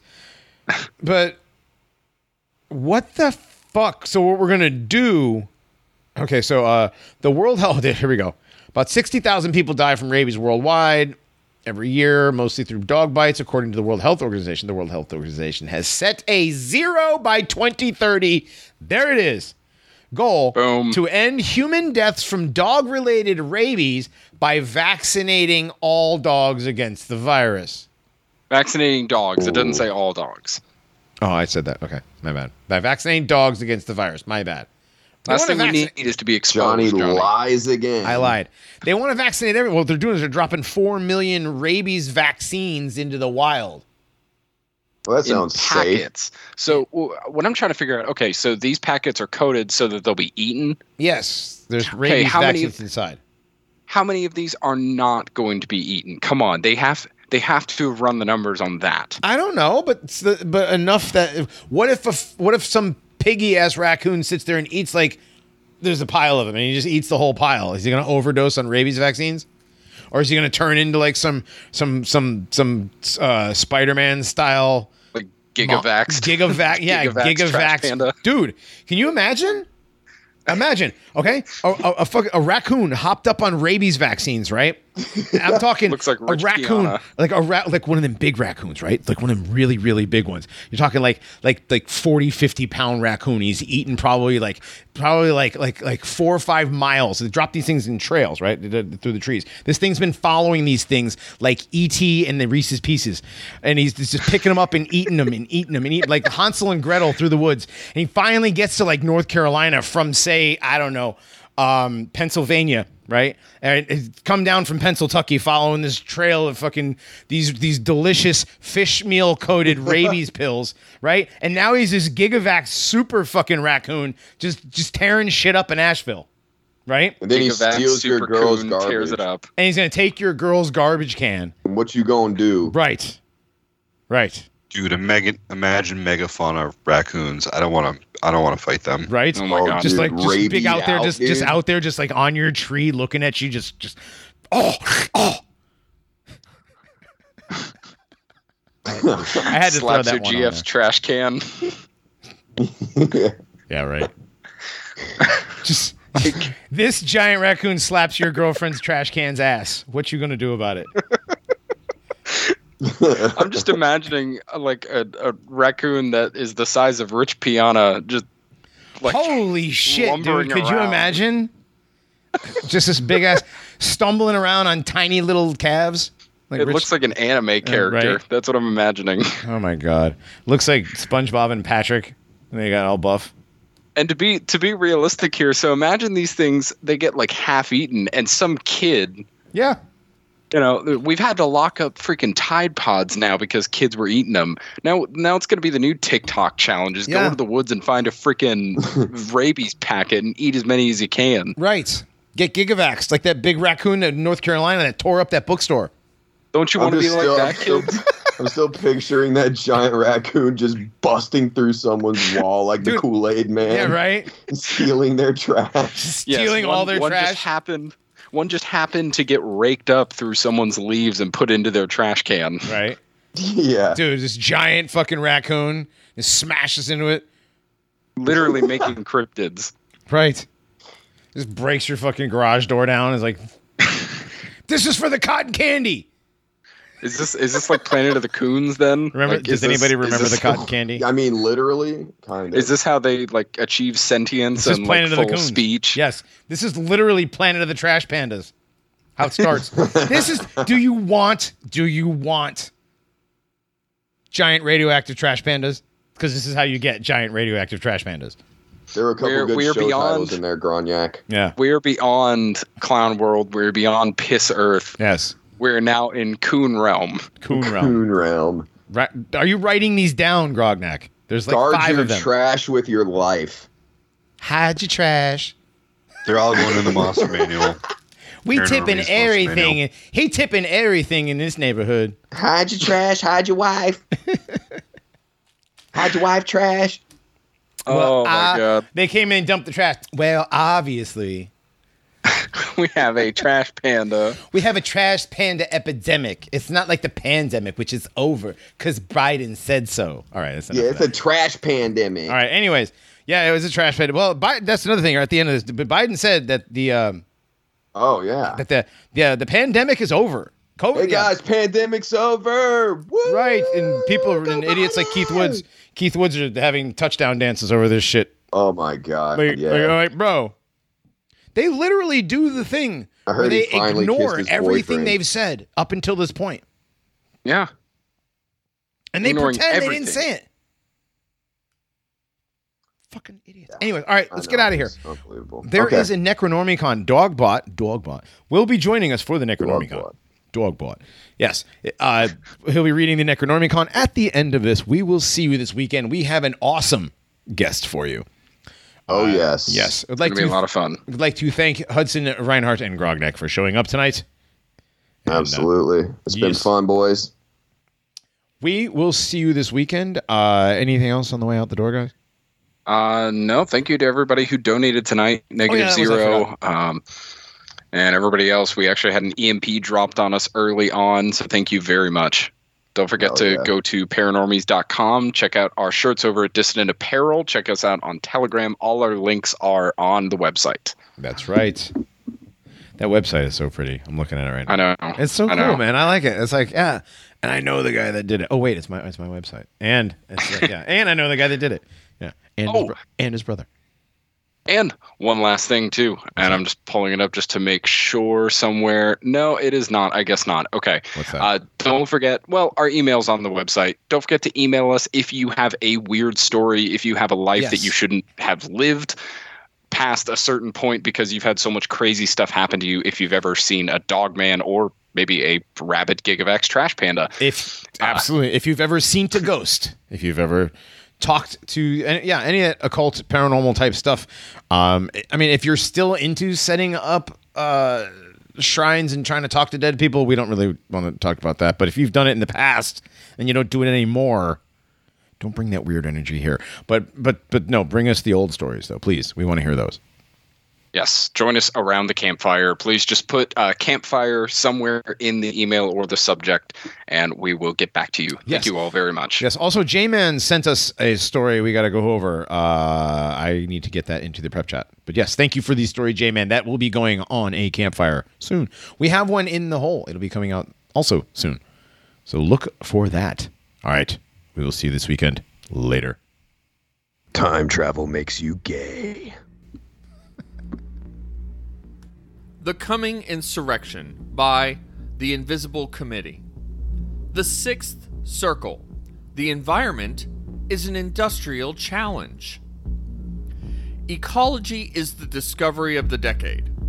For the last 30 years, we've left it up to the environmentalists, joking about it on Sundays so that we can act concerned again on Monday. And now it's caught up to us, invading the airwaves like a hit song in summertime because it's 68 degrees in December. One quarter of the fish species have disappeared from the ocean. The rest won't last much longer. Bird flu alert. We are given assurances that hundreds of thousands of migrating birds will be shot from the sky. Mercury levels in human breast milk are 10 times higher than the legal level for cows. And these lips which swell up after I bite the apple, but it came from the farmer's market. The simplest gestures have become toxic. One dies at the age of 35 from a prolonged illness.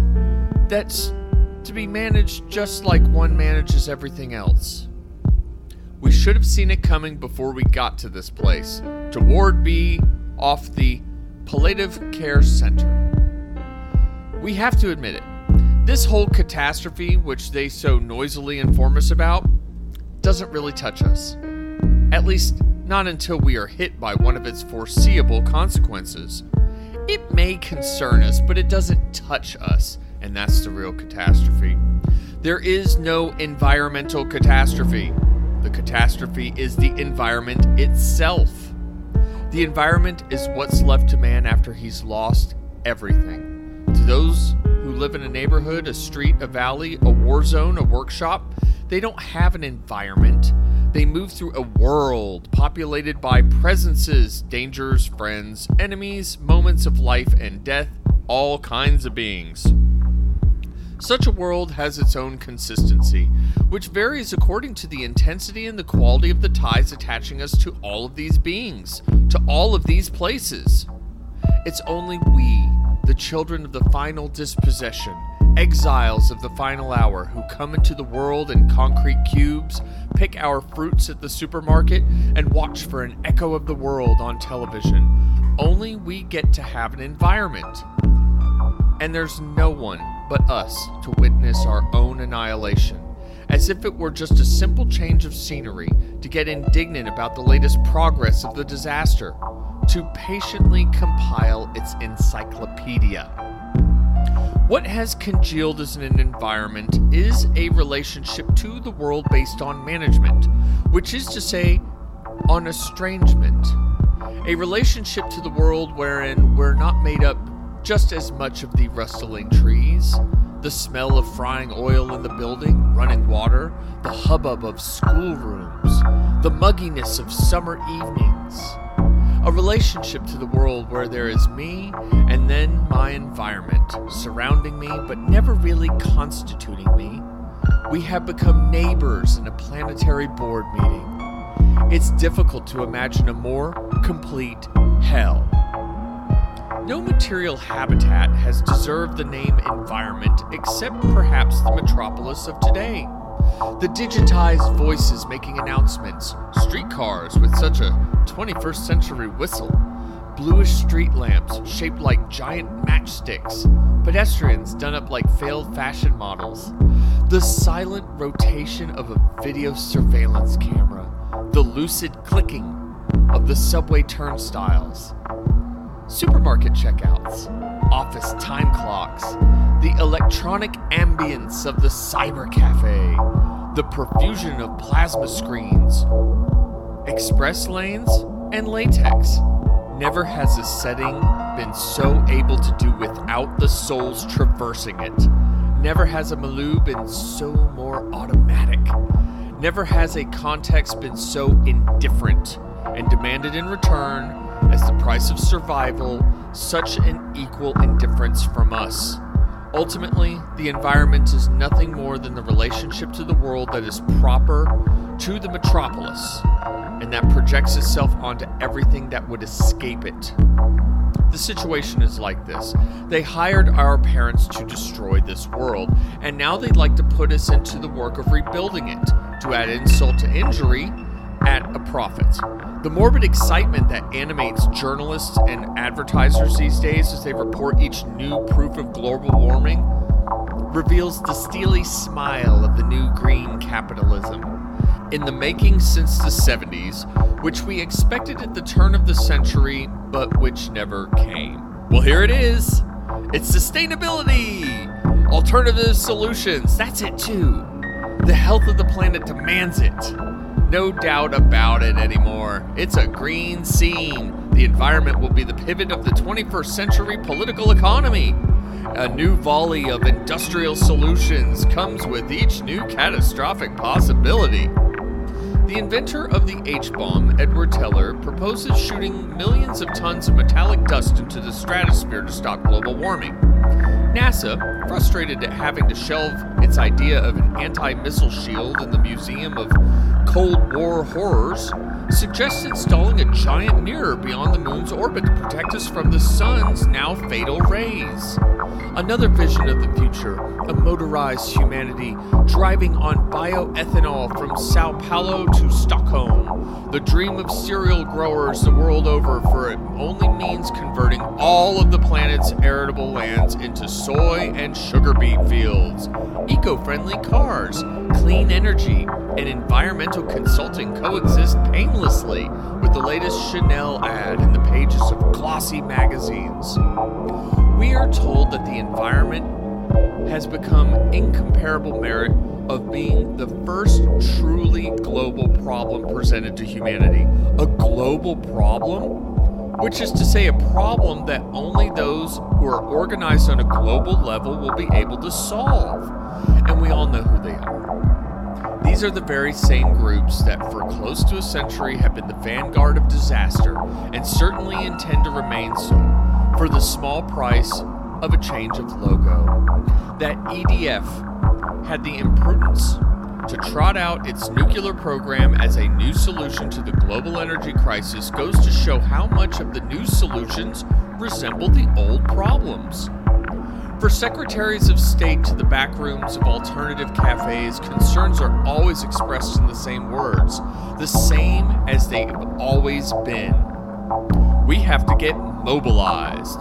This time, it's not to rebuild the country like in the post war era, not for the Ethiopians like in the 80s, not for the unemployment like in the 90s. No, this time, it's for the environment. It's thanks to your participation. Al Gore and the negative growth movement stand side by side with the eternal great souls of the Republic due to their part in reinvigorating the little people of the left and the well known idealism of youth. Voluntary austerity writ large on their banner, they work benevolently to get us ready for the coming ecological state emergency. The globular, sticky mass of their guilt lands on our tired shoulders, pressing us to cultivate our garden, sort our trash, the eco compost the leftovers of this macabre feast managing and phasing out of nuclear power, excess CO2 in the atmosphere, melting glaciers, hurricanes, epidemics, global overpopulation, erosion of the soil, mass extinction of living species. This will be our burden. They tell us everyone must do their part. If we want to save our beautiful model of civilization, we have to consume a little less to be able to keep from consuming. We have to produce organically to keep producing. We have to control ourselves to go on controlling.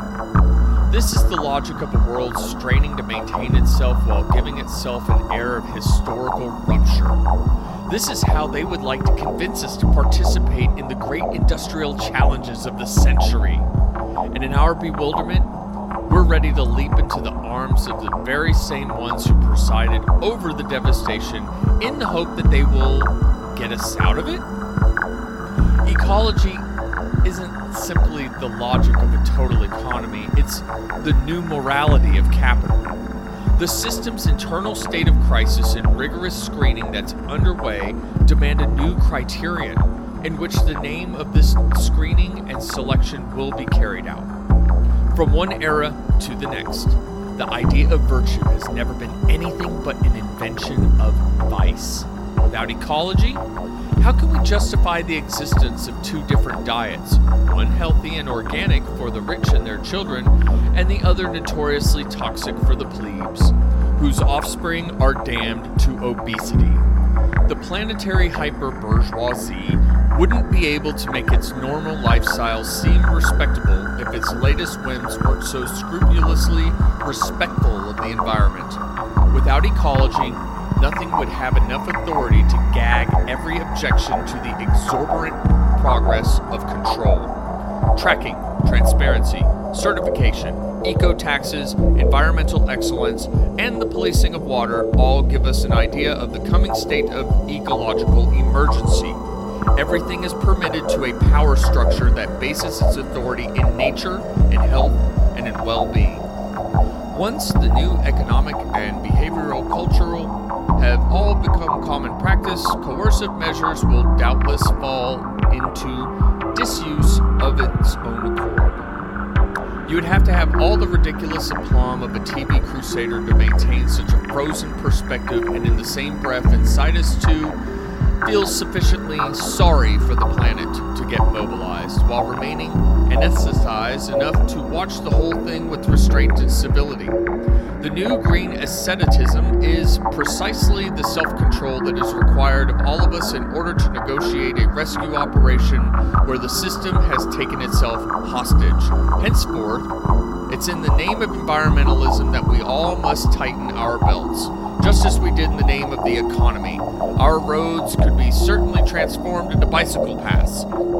We ourselves could perhaps, to a certain degree, be grateful one day for a guaranteed income but only at the price of an entirely therapeutic existence. Those who claim that generalized self control will spare us from an environmental dictatorship are lying. The one will prepare the way for the other, and we will end up with both. As long as there is man and environment, the police will be there between them. Everything about the environmentalist discourse must be turned upside down where they talk of catastrophes to label the present system's mismanagement of beings and things, we only see the catastrophe of its all too perfect operation. The greatest wave of famine ever known in the tropics, 1876 to 1879, coincided with a global drought, but more significantly, it also coincided with the apogee of colonization. The destruction of the peasants' world and of local alimentary practices meant the disappearance of the means for dealing with scarcity. More than the lack of water, it was the effect of the rapidly expanding colonial economy that littered the tropics with millions of emaciated corpses. What is presented everywhere as an ecological catastrophe has never stopped being, above all, the manifestation of a disastrous relationship to the world. Inhabiting a nowhere makes us vulnerable to the slightest jolt in the system, to the slightest climactic risk. As the latest tsunami approached and the tourists continued to frolic in the waves, the island gather hunters rushed away from the coast, following the birds. Environmentalism's present paradox is that, under the pretext of saving the planet from desolation, it merely saves the causes of the desolation. The normal functioning of the world serves to hide our state of truly catastrophic dispossession. What is called catastrophe is no more than the forced suspension of this state, one of those rare moments in which we regain some sort of presence in the world. Let the petroleum reserves run out earlier than expected. Let the international flows that regulate the tempo of the metropolis be interrupted. Let us suffer some great social disruption and some great return to savagery of the population, a planetary threat, the end of civilization, whatever. Any loss of control would be preferable to all the crisis management scenarios they envision. When this comes, the specialists in sustain- sustainable development won't be the ones with the best advice. It's within the malfunction and short circuits of the system that we find the elements of a response whose logic would abolish the problems themselves. Among the signatory nations of the Kyoto Protocol, the only countries that have fulfilled their commitments, in spite of themselves, are Ukraine and Romania. Guess why? The most advanced experimentation with organic agriculture on a global level has taken place since 1989 on the island of Cuba. Guess why? And it's along the African highways and nowhere else that auto mechanics have been elevated to a form of popular art. Guess how? What makes the crisis desirable is that the crisis the environment ceases to be the environment. We are forced to reestablish content, although a potentially fatal one, with what's there to rediscover the rhythms of reality. What surrounds us is no longer a landscape, a panorama, a theater, but something to inhabit, something we need to come to terms with, something we can learn from.